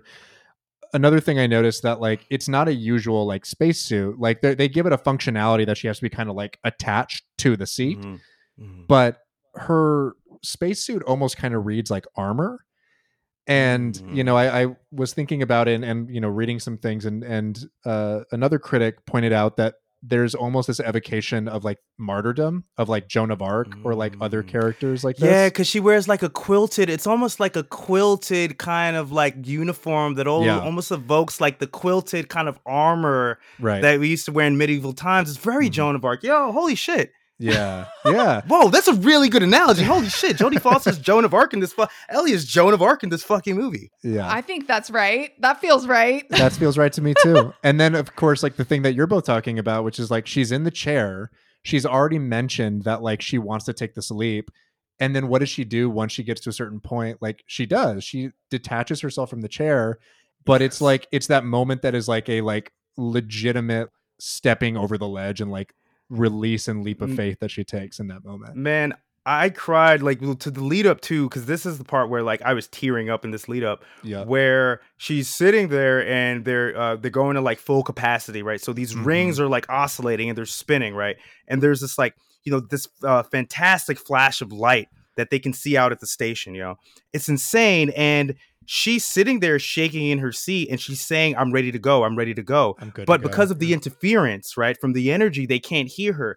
And man, that I'm ready to go, I'm ready to go. She's just saying it and she's shaking. I mean, I want to ask you guys this, right? Like, one thing I love about this movie too is like I will, I will always, I never, not that I wanted to be an astronaut, but like if I ever got the opportunity, I always said I would fucking go to space, right? I would totally do it. But Mhm. like watching her get ready to like, God knows what's gonna happen. Like, would you guys have done it? Like, would you be willing to like kind of take that leap, knowing that like you could possibly die? Uh, probably not. not. and like she plays this jodie foster does this so magnificently well she like finds this way to make it i mean you she's so convincing as a woman who is like pushing through all of this like terror of the unknown and she's playing it so well there's almost like an infantile kind of quality to it where it almost kind of seems like she's like whimpering like a little kid. crying a little bit Well, you, Oh, you're, also- you're like lizard brain at that point, right? You are so consumed by fear that you are just Yes. it's and it's like that thing that uh, uh, we can talk about grief and loss in relation to Mhm. this movie, but Mhm. I've I've had that experience of being so scared and so, in so much pain that I just focus on a phrase or a word Mhm. that like I can Mhm. I can like triangulate my sort of like my my balance on because when you are adrift in fear and and sadness and pain and all of those things like you do need something to to anchor you down and that's like that moment felt so human when she is kind of whimpering and Mhm. just like she's saying that same phrase over and over and over again and it's keeping her grounded You know, and you've reminded me too, because we got to talk about her going through the wormhole. So essentially, when it drops, right? When when uh when they let her go, when they finally hear her say she's ready to go, and it drops, right? She drops the the IPV is what they call it. I guess it's like that ball sphere that she's in. It drops into a wormhole, right? And she's going through this wormhole, and she's seeing again kind of what we saw in the beginning, but even more because I mean, this is like much outside of our galaxy, right? We're seeing like these nebulas, these star systems, and man oh god dude like you know the scene where she like she's looking at like this this i don't even know what the fuck it is man it's like the spiraling galaxy and it's just like this like uh, like orange and red like hot gas and she's looking at it and this is when she takes herself out of the seat right because um she she reaches to grab a compass right um and we didn't talk about this but she reaches to grab something that matthew mcconaughey gave her it's Mhm. a token that reminds her of him right so Yeah. she pulls herself out of the seat to grab it and she's in zero g also looking at whatever this beautiful cosmic event is and like her fucking face like the way they do the cgi like and she turns into a child right Yeah. they do the cgi where like so good there's like a flash of like not only and she says like that's when she says like i had no idea you know i had no idea and she says like they should have sent a poet and man like yo somebody who's like I, I asked the question like would you guys be willing to go you know because I, as insane as that sounds and i'll never have the opportunity to do it like there's just something about the, there, there's something that's so expansive right and so like i don't even have the words for it right like to even like look at the planet earth from orbit like you've had astronauts that say that it's one of the most like like uh transformative experiences that they've ever had right to see that and to see her and her willing to do this willing to die and to see this and like this this childlike wonder come back man like it really like made me feel like a kid you know You know, and I, Yep. th- th- and the way it looked too. I mean, the people, you people, you have to fucking watch this this movie at least for the third act that we're talking about because all of all of the kind of like hopes and dreams and fears that you have for yourself, but like humanity as well, is sort of embodied in this travel to the wormhole to fucking God knows where. Which you know, but sorry, man, I was about to cry for a little bit because that scene, man, when she's like looking at that cosmic event, like it just, it was just something that like. I could only hope that I'm so lucky to see something as fucking beautiful as that. You know what I mean? Yes. God, man. yes. You're you're God. touching on something that I I felt so deeply when I was watching the film this time that I think I've always understood on some level, but really, really, really, really felt it this time around, which is that this movie understands that there are things about the universe that we are not meant to know. And and like that that is okay. And that's also like what drives her desire to explore. It's what drives more things being encountered and and understood. But when you have decided that you've learned all the things you could know and we we know all of the corners of space and like we're good. Like that's that's a very human thing. And what i love about what you're saying aaron that this movie gets so right is that there is so much ego involved in being human right? But ultimately Mm. the thing that is most human is that release and like sort of oneness mm-hmm. that she feels when she sees this thing that is bigger than her that she doesn't have words for. She is you get the sense that she's she's understanding how small she is but she's also feeling connected to it and and that is like the thing that this movie does such a good job of communicating for like you know a, a two and a half hour space adventure it is also deeply emotional and and communicates this thing that i love about space like i'm not a math person i studied fucking art Mhm. history like I had to take a- an astronomy class because I needed it for my major, whatever. I couldn't do the math, but I was fucking fascinated by it. Yeah. Like, yes. I just was like, I can't believe this exists and we have a language to talk about it. And I can't believe there are things that like we could explain that we don't know about yet that and we'll, we'll never see. that we will never see Yep.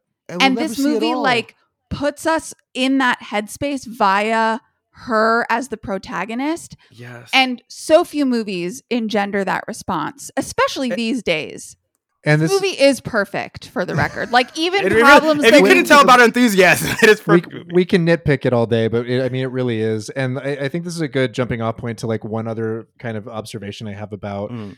this ending specifically, but kind of the film as a whole, which is that there seems to be this like kind of like obsession with our existence being hypermediated and like Mm. almost like an appeal to like shed some of that mediation. yes Like Mm. I don't know if you noticed this, but I mean, from the outset, right? Like the very first thing that we come into is like an abrupt, almost like jump scare of noise on the screen. And it's like all of these different, like, kind of, we're awash in different, like, sounds and trying to pull things out of it and extract meaning. And then we pull away, and like the really transcendent part of that whole scene is when we stop hearing everything and we're just yes. seeing the kind of the grandness of space, right? well and zemeckis fills the entire film with screens and reflections and noises and this is what I'm getting to is like after a certain mm-hmm. point, like almost every sequence has like some sort of screen in it. Like there's a bunch of video chat conferences that were like not a normal part of like existence in 1997, like even between like Angela Bassett and James Woods, and then you know uh, Jodie Foster and John Hurt. We see things through the television. We see the explosion, like the act of terror, silently happen through like the the screen before we see it in the bat in the distance.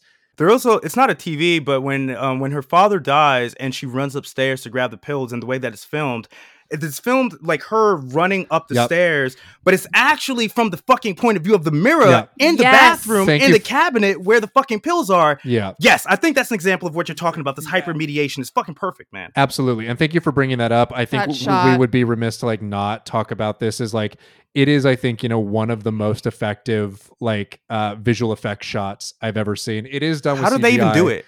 Oh, see, g- obviously CGI. They, they, they but they shot it from three different kind of like vantages where they like Mhm. actually had the camera operator follow her up the stairs and down the hallway. They Mhm. had another camera like shoot the same moment where she pulls the uh the the, The cabinet, cabinet open. open. and it's Mhm. a blue screen rather than a mirror on the Mhm. cabinet Oh. and then they shot what would be the vantage point of the mirror, the mirror. and From in front of simulated her. the opening and they composited it onto the blue screen and like seamlessly cut them together so It's that it all fucking feels like perfect. one and thing. then and then where does it end? Where where does where does it end? Where's that scene end?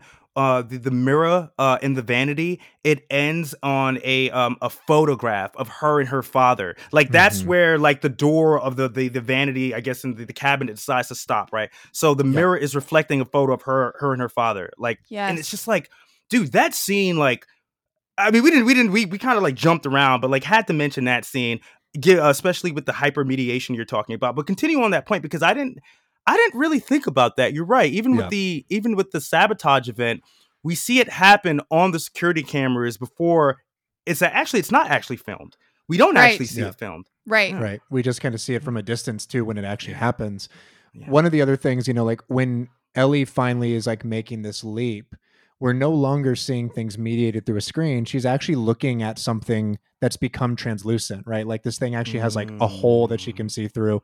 Not to mention in the midst of all of this who is the character that actually signals to everybody that she is good to go? It's william fichtner's character who's Yep. blind He's right? blind. he actually has lost a sensory perception and it's only because of that that he's heightened in his ability to hear her say i'm good to He- go he also hears he also hears um um when they're decoding it he also realizes that there's like a sub layer to Yes. this recording so Yep. there's more going on which he finds out is the interlaced image or Mhm. interstitial image of i guess the blueprint right Yes. for for this thing right or Precisely. maybe it's the swastika either one either one Yeah. of them but he finds out there's an image embedded in it Yep. Right. and it almost kind of seems like you know throughout the film there's almost this appeal or this like kind of insistence that to transcend to to to move beyond to like continue this sort of like look forward into the future and into our advancement there almost has to be kind of this abandoning of some of those pretenses of all of the noise and like mm. a, a, a kind of like recalibration and focus on the imperatives right Mm. uh i mean you can stretch that outward into like a, a thematic thing right that like all the noise and the cacophony of like different percep- perspectives and and Or even the- and even the ref- is part of even it, the but- media even the reflection right like not to cut you up but you're giving me think even the reflection and things being it's like seeing us outside of ourselves right Yes. so these Yeah. these events that are happening are seen outside of us and it takes like it takes this kind of grand like perception to come to come out and look at something in the totality right Mhm. rather than like these individualistic or atomized um, um, um, sort of instances and conflicts you know Yeah. Yes, and also that also that that that exercise is like incredibly human, right? Mhm. Like that Mm. that like I'm thinking specifically of when we see this like you know beautiful cosmic event, we see a flash of it, but what we focus on is Jodie Foster's face. Mhm. Not like not the perception of the thing itself, Right. but like Yeah. that we get to see her seeing it and that's what's more important and that's not necessarily and we saying that, like- experience it through her. We, We kind of experience it experience it through through her. her. reaction. Yeah. Yeah. exactly right and like not it's it's it's what you're saying it's like the the sort of taking away of the screens and the mediation and focusing on like experience Mhm. rather than you know i guess this brings us to the end of the movie because Right. that's what the whole thing's about totally Oh, but you know, but this is a, a good point to to continue on which is that throughout that entire sequence as she's traveling through the wormholes she is trying to continue recording which we'll talk about in a minute Yeah. but then she's also narrating she's trying to give a first hand account of what she's experiencing Mm. and it's only after all of that is shed in a moment where she finally experiences something that is like beyond her capacity that she says you know the thing that i think is like the most fundamental part of that experience which is no words yeah, they should you have know, sent like- a poet. No right words. they should have sent a poet Mhm. right like oh, dude. like like all of a sudden she's like it's just poetry like i can't actually describe it and then of course we find out too that she what she didn't record any of this right it's just static for 18 hours and that too again you know like the the complete relief of any sort of form of mediation of this experience like it it works to the advantage of the people who are more cynical and trying to like inspire doubt but it is a thing that uh, feels kind of like in in line with and synonymous with all the other experiences that Zemeckis is trying to like call up to the surface. Mm-hmm. You know what? That scene is really relevant too. You got me thinking about too, where because of the interference, because of she's all traveling light years from Earth, um, uh, none of it is recorded, right? Um, and it gets me thinking about like, you know, uh, today because everyone has like a video recorder in their pocket, a camera in their pocket. It's like you go to a show, you go to an event, Mhm. you know, and instead of like fucking watching and looking and experiencing the event, you know, people are holding up their phones to kind of record it, you know, and it's like, you know, obviously, the, like this is me uh, uh, saying this like in you know uh, 2022 when you know we have everyone has a, a camera in their phone, but kind of the fact that like Jodie Foster saw something so beautiful, you know, that not only did she not have words for it, but it couldn't even be captured, right? On like film, you know, and Mhm. kind of being in the moment and getting subsumed into that childlike wonder. You know, it made really, I mean, I'm saying this now because maybe think about it, it really gives me an appreciation for like, like, I don't know, like turning off my fucking phone, like maybe kind of going into dialectics, like going the Mc- Yeah. Ma- Matthew McConaughey way. You know what I'm saying? Like dialectics, man. Like Jodie Foster, I can appreciate the beauty of the galaxy for what it is. We Matthew Yep. McConaughey, you're right. We need to fucking turn off our phones and throw them shits out. You know what I mean? Yes. Yeah, Yes. you know? You're absolutely right. That and and I don't think that like Zemeckis was necessarily like or even Sagan were were necessarily like, you know, predicting what what we experience, how hypermediated our experience is. Mhm. But there was this proliferation of technology in the 90s that that both these people were responding to. I think Zemeckis as a as a Mhm. creative and also Sagan as a philosopher and and you know part theologian part whatever you want to call him um but i think like and when i say theologian i mean that sort of like I you know understand. Yep. uh, with, with a wink and a smile um but like that that they they did understand that it was disconnecting and and that's like what what Mm. you're making me realize too is Yeah. that like without necessarily predicting the specific technologies understanding like there is a way that we can use technology to help us explore and experience things but we also have to abandon a certain a, a certain amount of it and remember experience and that's what lands us at the end of this movie where the fact that she only has her experience as finger quotes proof which the movie talks Mhm. about several times Mhm. is the thing that actually calls the entire thing into question but the film is so vehemently asserting that experience is like the ultimate point of record Yeah, yeah. Yeah. No, it really is. And I mean, this is like also facilitated by like, you know, a third of a trillion dollars investment into this highly technologically advanced thing that she gets sent through, of which she has no proof yes at all. You know, and I guess we should get to the end then because the end is like where uh where it hits me in the feels, man. Where it hits us Mhm. all in the feels, I think, because uh, uh she finally makes contact. She finally does make contact after she's traveled through the wormhole. And um Aaron, you want to go ahead and you give great kind of descriptions and synopsises. of- you really Yeah. you really do. You've been really helping keep us like whatever we get because we've been all over the place. And then Aaron will be like, "Okay, so let me explain. Let me like, explain. Let me explain I- how the I'm a- film actually became a film." I'm a producer by nature, guys. What can I say?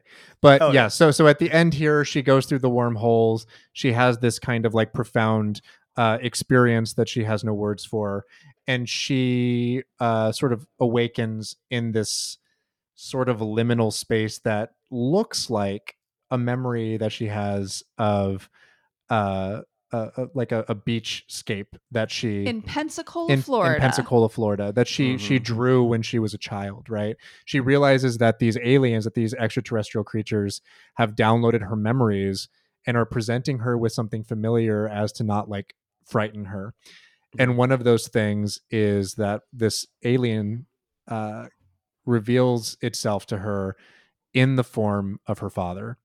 Mm. and it's like it's very profound and and very very moving. And like alan silvestri's score like is just like cranked up to 11 and like pulling at your heartstrings. And we've we, I mean, we've we've mentioned most of what's said but you know the the kind of overarching theme of all of it is one that you know this experience is just the first step in a in like a, a, a any number of experiences Mhm. that you'll have moving forward right? Yeah. He says kind of small moves, which is a thing that her father said to her a lot, right? Yeah. yeah. um and that you know like this was just like a, a first step that there's so much more to come and you're not ready yet but you'll get there and this promise right this like kind of hopefulness that like oh yeah like we think of this as sort of like the the sort of apex of our understanding and really it's just like it's it's a uh a square one. We were talking about it earlier about like why this film like aaron you were asking like why this film like i was so interested in it and it's like i think because of the bleakness of the time that we're going through now and why star trek is appealing to me too is because like yo there's got to be another way right? Like there's no fucking way that like we're gonna like languish on this fucking rock in space like oppressing ourselves forever right? Like i refuse to believe that shit the same way I guess that Ellie refuses to believe that like we are alone, you know. And as the alien says, right, the only thing that like like makes us feel like you know any better, and you could say this not just about like the galaxy or whether there's life, but like right now, the world that we live in during a time of like a pandemic and we have a fucking war going on and people Mhm. are poor and people are still being shot by the police. I mean, all of it is like, well, the only thing that we have is each other, right? Yes. you know and the way the film like captures that at the end man it's just like ah it's just it's just something that like i was not expecting on like this uh, recent rewatch especially given my politics you know yeah Yes. man. it's it's a really beautifully poetic moment you know and i think that the reason it resonates so much with me now as opposed to before you know i kind of mentioned you know there was a lot of cynicism i held even as i was like Mhm. engaging with like carl sagan's words and being humbled by them and Mhm. like finding out about like what the universe is versus like what my perception of it had always been and coming out of sort of like a religious sort of uh you know kind of like narrowness of thinking but I was still very cynical, right? I was still like Mhm. the universe is indifferent, the universe doesn't care, like all of this Mhm. stuff, like like we make our own meaning, whatever, right? Mhm. And as I as I already mentioned, you know, at the the top of the show, like I have moved beyond that into I think a place where I've I've kind of made peace with a sense of spirituality, right? And I think that it's fundamental actually to like our politics uh, that we all share. I think it's fundamental to like our understanding of things. And the way that they like articulate it is so perfect right? That it's like to me this idea of something beyond myself to me this idea that like ellie comes across and realizes is that like even if the universe may be indifferent to like my particular desires my own proclivities like my my Mm. wants you know as i as i perceive them the universe fundamentally favors order right the universe like naturally has like a kind of insistence of harmony amongst itself Yeah. like w- and all life forms and all things contained within it because we're all descended from the same things exactly yes yes. And so i think it's so like fundamental i think it's so necessary to like you know a, a perspective at large but also to like a political project to have kind of like that understanding that like the thing that we're striving for that harmony that peace that kind of like centrality of like you know things working and being taken care of that that thing isn't just like wishful thinking. It's not just pie in the sky. It's not like something we have to manhandle. It's like it's actually the nature of things. And that what we're trying to do is like understand it more fundamentally. And I, I that's what to me this movie evokes like now you know given Mm-hmm. the, the shape of my politics the shape of my understanding. And i was just like so blown away how much was contained in that little like five minute scene. Yeah, and, and especially too, you know, when when he she asks him uh this alien, he she says, "Who built it?" You know, like who built the machine? Who built? Who came up with the Mhm. instructions? And they're like, "We don't know," right? Yeah. And I love that because like, sort of like. When whenever I get like really really really down, you know, and upset, like it's it's and I talk about this in the piece that I wrote on nostalgia. You know, I talk about radical nostalgia a little bit, you know, Mhm. and kind of like this sort of harkening back to like traditions, right? That have like, you know, uh that have kind of uh given people not just hope, but like the actual kind of means, right? Like through practice and through study, right? To like resist. And you know, in this movie, this is just this this just kind of this machine and this this device is just a way for uh other species to to kind of meet each other, but it still is based on like that we're not alone and that we kind of like there is like a sort of succession there's order to it right there's like a cumulative kind of aspect to it you know where we're all sort of learning from each other and evolving you know and this is only the first step. And I mean, that was like incredibly optimistic. Like, I mean, in the wake of um, you know, the protests in the streets two summers ago, um, a lot of the unionization efforts that we've seen um, you know, during COVID, and then, you know, also the bleakness of like, well, I mean, we have like a guy in the White House who said, I'm gonna give the police more money. You know, Yep. Mhm. we have a mayor of New York City who is literally a fucking former cop. You know what I mean? And with all these like drawbacks, it really does seem like it's hard to see like that this is something that takes time, right? That it's something that like we kind of all like add to. And the way that as, and and this movie, and again, this scene we're talking about is nothing about radical politics. It's nothing about how grim and bleak the world is. But like as you're saying, Aaron, what I took from it, and I think what you can take from it is that like the only the only the only thing that we have is each other, right? Like the only way out is through together. Like that's something that I always say. I probably got it from somewhere, but the only way out is through together. I mean, there's no other way that even even when you think about physics, right, and how matter is consistent and how you know gravity lent a hand and like planets being formed, man. None of that would have happened without some sense of order that I could translate hopefully into like a collective sort of politics, you know, Mhm. Yes. or ethos, man. That Sagan truly, I think, like kind of prize and cherish, you know. Yes, Absolutely. the the message of the film, whether it's meaning to be radical or not, is in its nature radical because it is against the thing that creates myopia and and Mhm. ego and individualism And alienation, and, that, yeah. and alienation. And we all know that that is The what other kills. alienation. Yes, the other kind, the the not The cool alien- kind, the not Yeah. like benevolent kind. One word, not alien nation. Right. Nation, yeah. I would take Not an the alien vegans. nation. Like, yeah, Yeah. the vegans seem rad.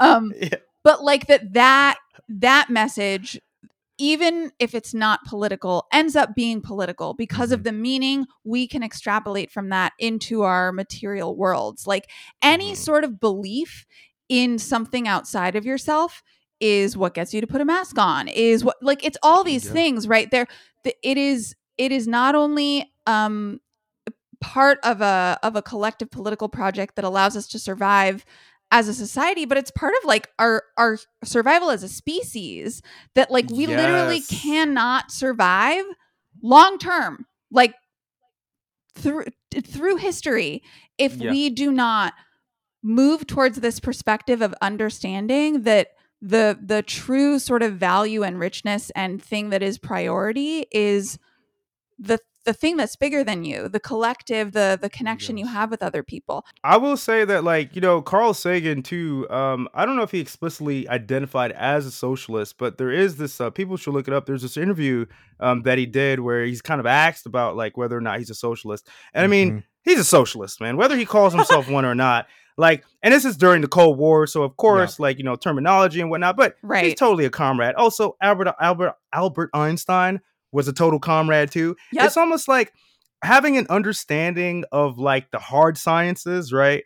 Like, I mean, it lends itself to sort of understanding political economy, at least in a Marxist sense, you know, because you understand that there's there's you know there's action and then there's reaction, right? There has to be kind of a yin and a yang. There have to be dialectics, right? yes I mean, this is what like creates like progress, like literal progress, like the actual like constitution of matter, right? By opposing like, you know, subatomic particles and shit like that, you know?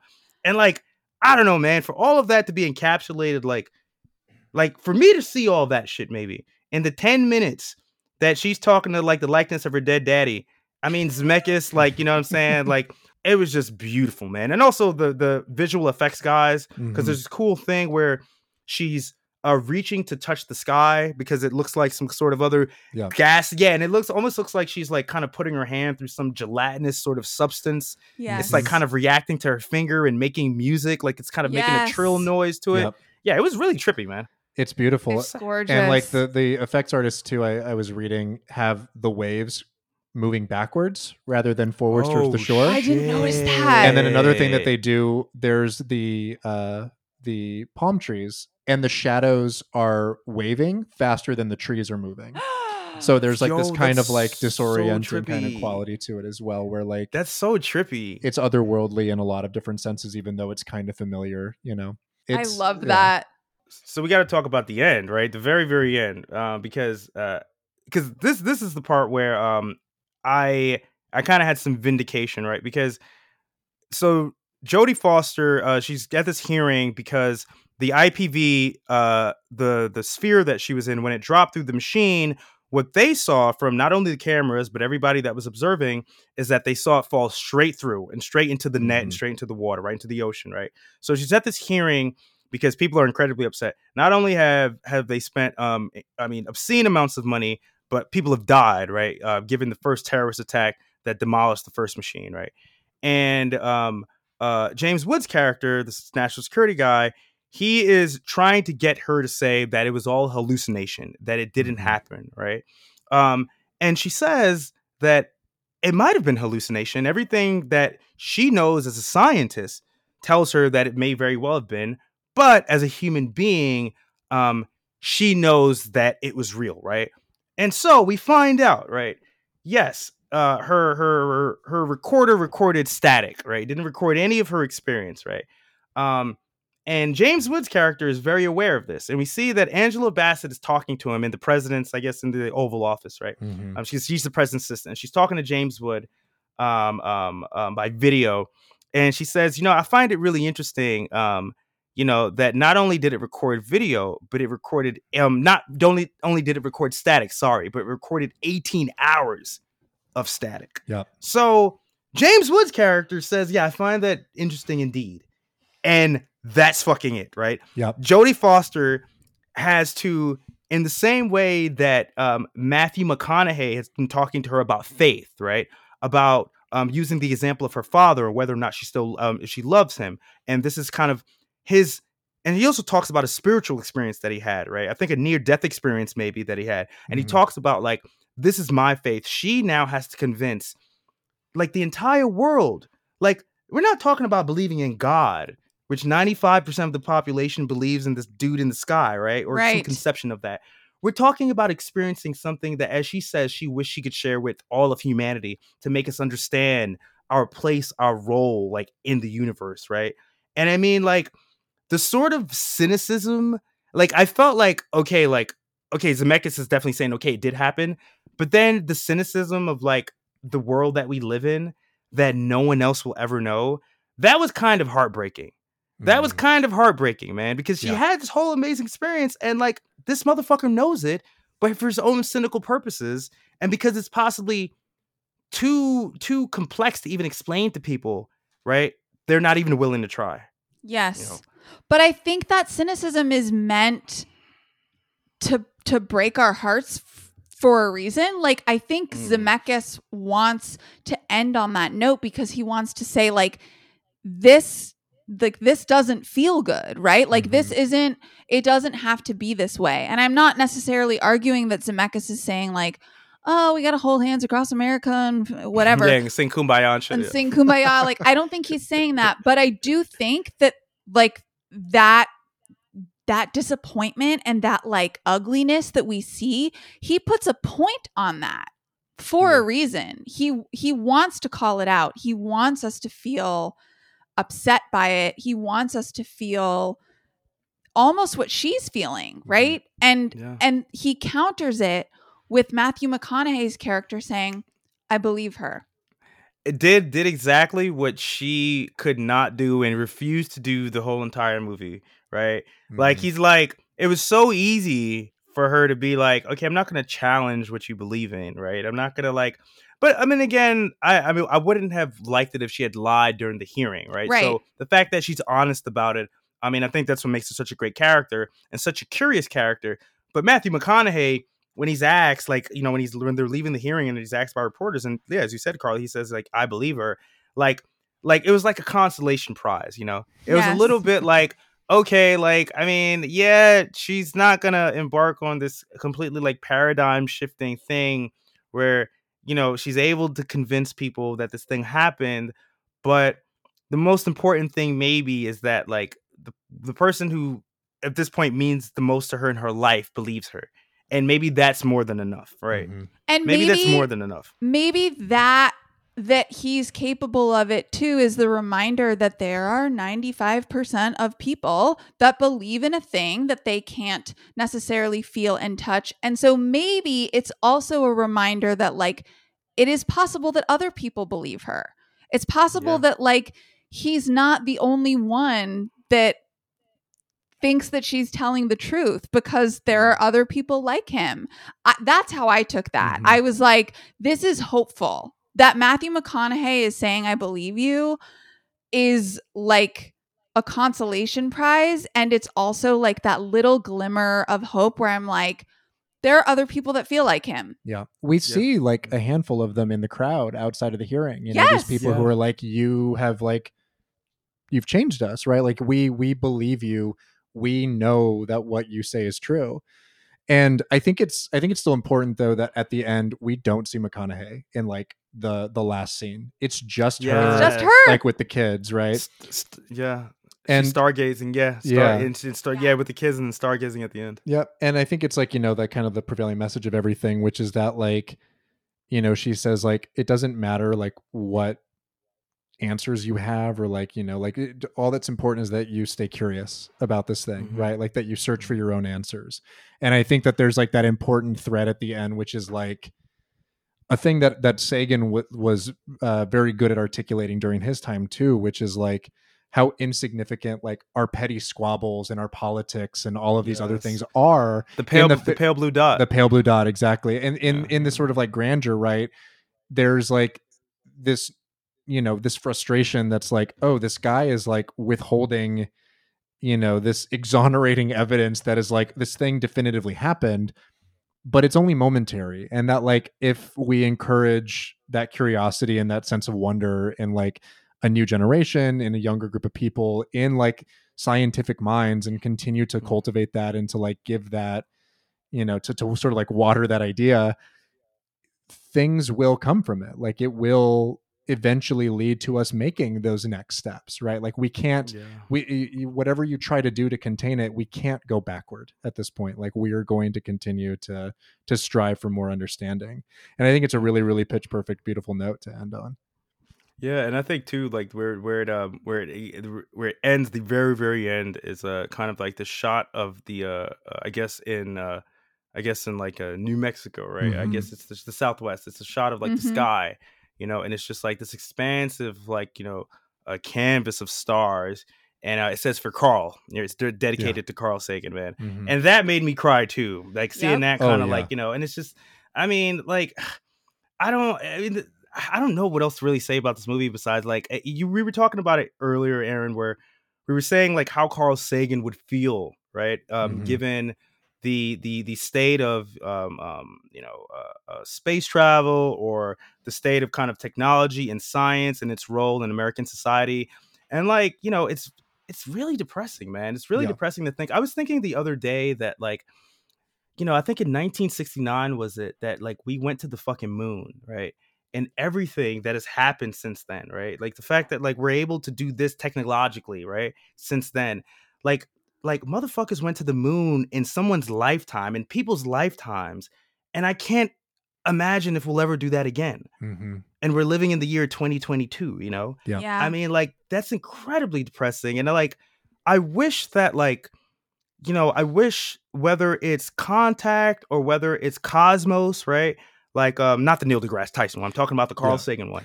Um, I wish that, I wish that things like this like existed because this was a time when like there was actual like investment, public investment Mhm. in like space. You know, yes. like and not I mean, well, yeah, it was for the Cold War, so we can fucking send missiles like halfway across the world to the Soviet Union. But, but it was also about kind of like the, this pushing of boundaries, you know, and like what is possible. And I mean, as Jodie Foster said, you know, asked or wanted to ask the aliens, like, how did you do it? How were you able to do this? We're not going to be able to do it if like we stick with the sort of political economy that we have now, right? And I think Mhm. Carl Sagan would have uh, been mortified, right, by somebody like a Jeff Bezos or like a Elon Musk. You know, Mhm. would have been horrified by these people, man, Absolutely. because they they bastardize his vision. You know, essentially is what they do. Yes. Elon likes to think of himself as a Sagan. I'm sure he does, Yeah. but he's not. no. He's more like a fucking Lex Luthor. You know what I'm saying? Absolutely. No, he's not even as cool as Lex Luthor, actually. At least Lex is fucking cool because Yeah. the shit works when he builds it. You know what I'm saying? Mhm. That's Like, so true. there's there's like a shit there's an broken. infuriating video of Elon reading the pale blue dot speech and when No. and when s- Why'd you when, tell me that, bro? I know, I'm Don't sorry. tell me that. when, and and when and when he reads the part where Sagan says like Earth is where we make our stand, there is nowhere in our lifetimes that we conceivably like run to. He stops and says, "Well, that's not true. We could go to Mars." And it's just like, "Fuck off, my dude!" Like, bruh, bruh. I mean, you just made me think about it too. Like, I know his Twitter, his Twitter header, he has like um, terraforming, like how we terraform Mars. So I know that him and people like Be- Bezos, because Bezos apparently was obsessed in college with uh, space colonization, or Yeah. essentially turning Earth. What he thought, what he wanted to happen, or thought would happen, is that Earth would be this kind of um preserved, like almost like a zoo, almost yeah, and we would live in space hotels like orbiting it and i mean like yo when when you're just juxtaposing a film like contact where even if you have like the neoliberal conceits even if you have like the kind of cynical ploy um and nationalistic too because there are elements of kind of nationalism where yes. absolutely. the American the Americans like uh, I think um, they nominate like a third of the people or over a third of the people to go are Americans. You know what I'm saying? Yes. And yes, the film deals with all of that, but essentially it's also like,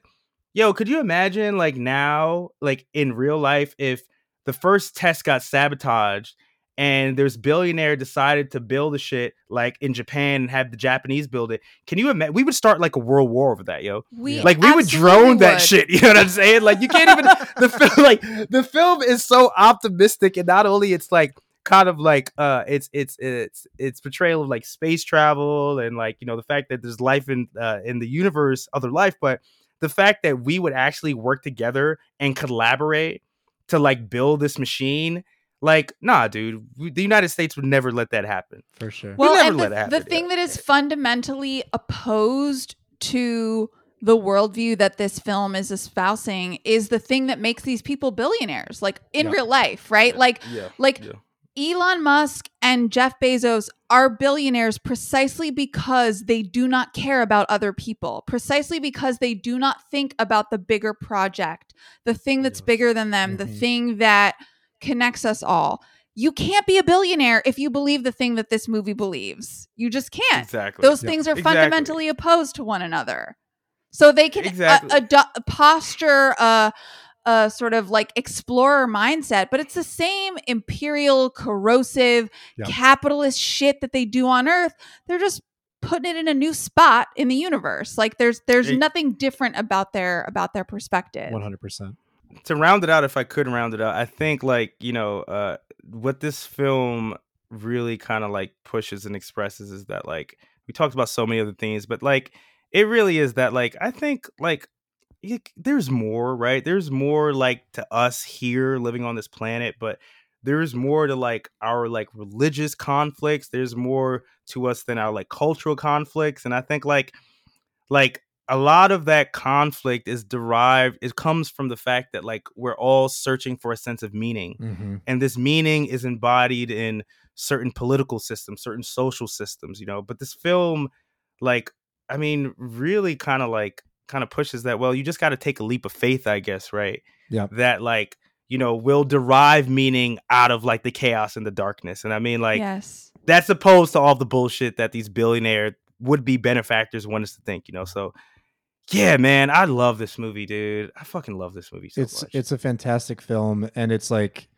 especially now as we're all saying you know it's such like a salve to see something that has an optimistic kind of viewpoint uh, about the capacity of humanity you know and and, and our Mhm. connectedness our opportunity to like think beyond and move beyond all of this bullshit and pretense and uh yeah i mean there's just there's so many layers there to it and i am so thankful that we had our good friend aaron thorpe here today to help us to unpack it aaron thank you again so much for being here Thank you, thank you for having me. I feel like um um I like uh, for anyone listening, um I rambled a lot, but I hope that you guys can glean anything out of that because I enjoy the conversation. Um I've never got a chance to talk about this movie, and uh, I would rather not talk about it with anyone but you guys because the Matrix episode, which if you haven't listened to, you guys should go back and listen to that one too.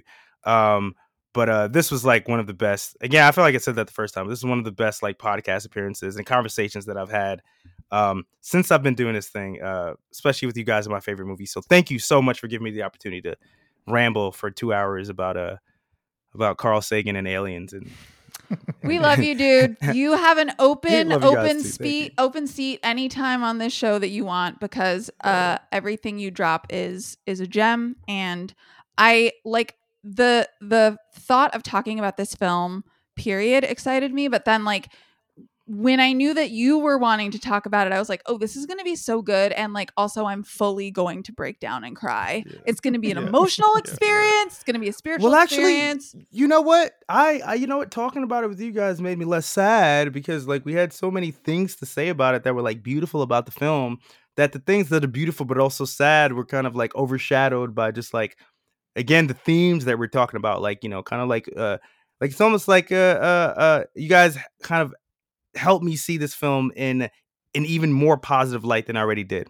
Especially Mm, after like crying for like two hours, you know, Yes. and then hopping on with you guys. So I'm Like- so thank glad. you again so much, y'all. Likewise, my friend. It's always always a pleasure to have you. Um, where can where can people find you and and the things that you do, Aaron? Uh, so people can check out uh, the Trillbillies. Um, I'm on that podcast, Trillbilly Workers Party. They can also check out Struggle Session. Um, I'm uh, sometimes uh, comics correspondent. Uh, so if uh, if people couldn't already tell, like I'm kind of a nerd. So I like I love comic books. I fucking do. I do. I love comic book movies. I mean, I love them, hate them. So people can check out those two podcasts, and uh, people can also check out my Substack, which is called Space and Light. That's on my Twitter bio, which I've been banned from Twitter as we were talking about the top of the show, like five times now. Um, and I have an account with a name that uh, actually makes me laugh every time I say it. My, my my Twitter handle now is Henry Kiss N Word, like Kiss N Word, like Henry Kiss N Word.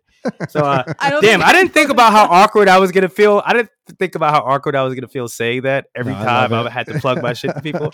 Um, That's and why maybe it's if. I, yeah, that's why it's good. Maybe if I like, no, if I get like published, published, and I start doing like grown up big boy shit, I'm not gonna change. it. I'm gonna leave it. But um, yeah, all, all that shit, will, all that shit will be in the show notes, and people can check that out. And um, thank you again so much, y'all. I really appreciate this conversation. Such a pleasure, man. Thank you. We are always yeah. so thankful to have you. Um, if you're listening to this, thank you all so very much for being a patron of the show. Tell your friends, patreon.com slash hit factory pod if you need the reminder.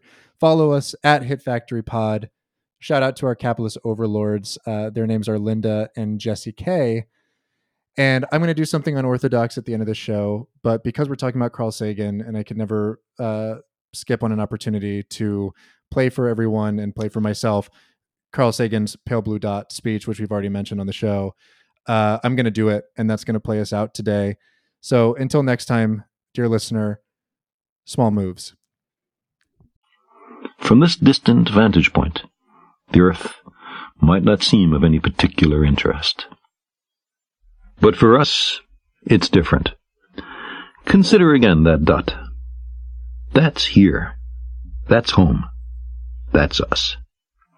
On it, everyone you love, everyone you know, everyone you ever heard of, every human being who ever was, lived out their lives the aggregate of our joy and suffering, thousands of confident religions, ideologies, and economic doctrines, every hunter and forager, every hero and coward, every creator and destroyer of civilization, every king and peasant, every young couple in love, every mother and father, hopeful child, inventor and explorer, every teacher of morals, every corrupt politician, every superstar, every supreme leader, every saint and sinner in the history of our species lived there, on a mote of dust, suspended in a sunbeam.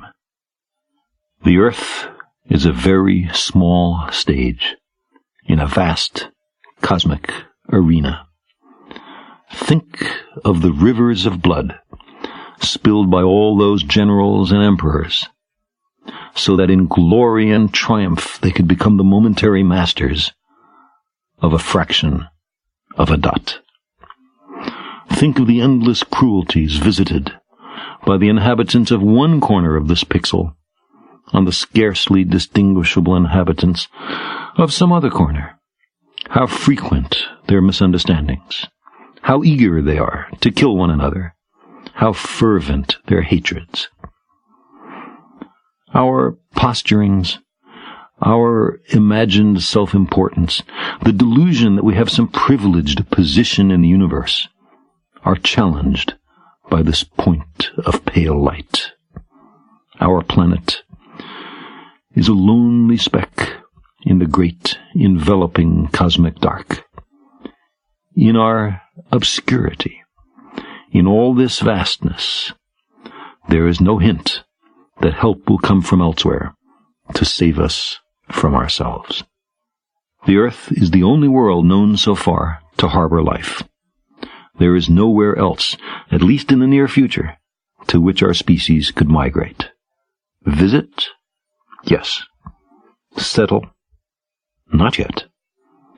Like it or not, for the moment, the earth is where we make our stand. It has been said that astronomy is a humbling and character building experience. There is perhaps no better demonstration of the folly of human conceits than this distant image of our tiny world. To me, it underscores our responsibility to deal more kindly with one another and to preserve and cherish the pale blue dot, the only home we've ever known.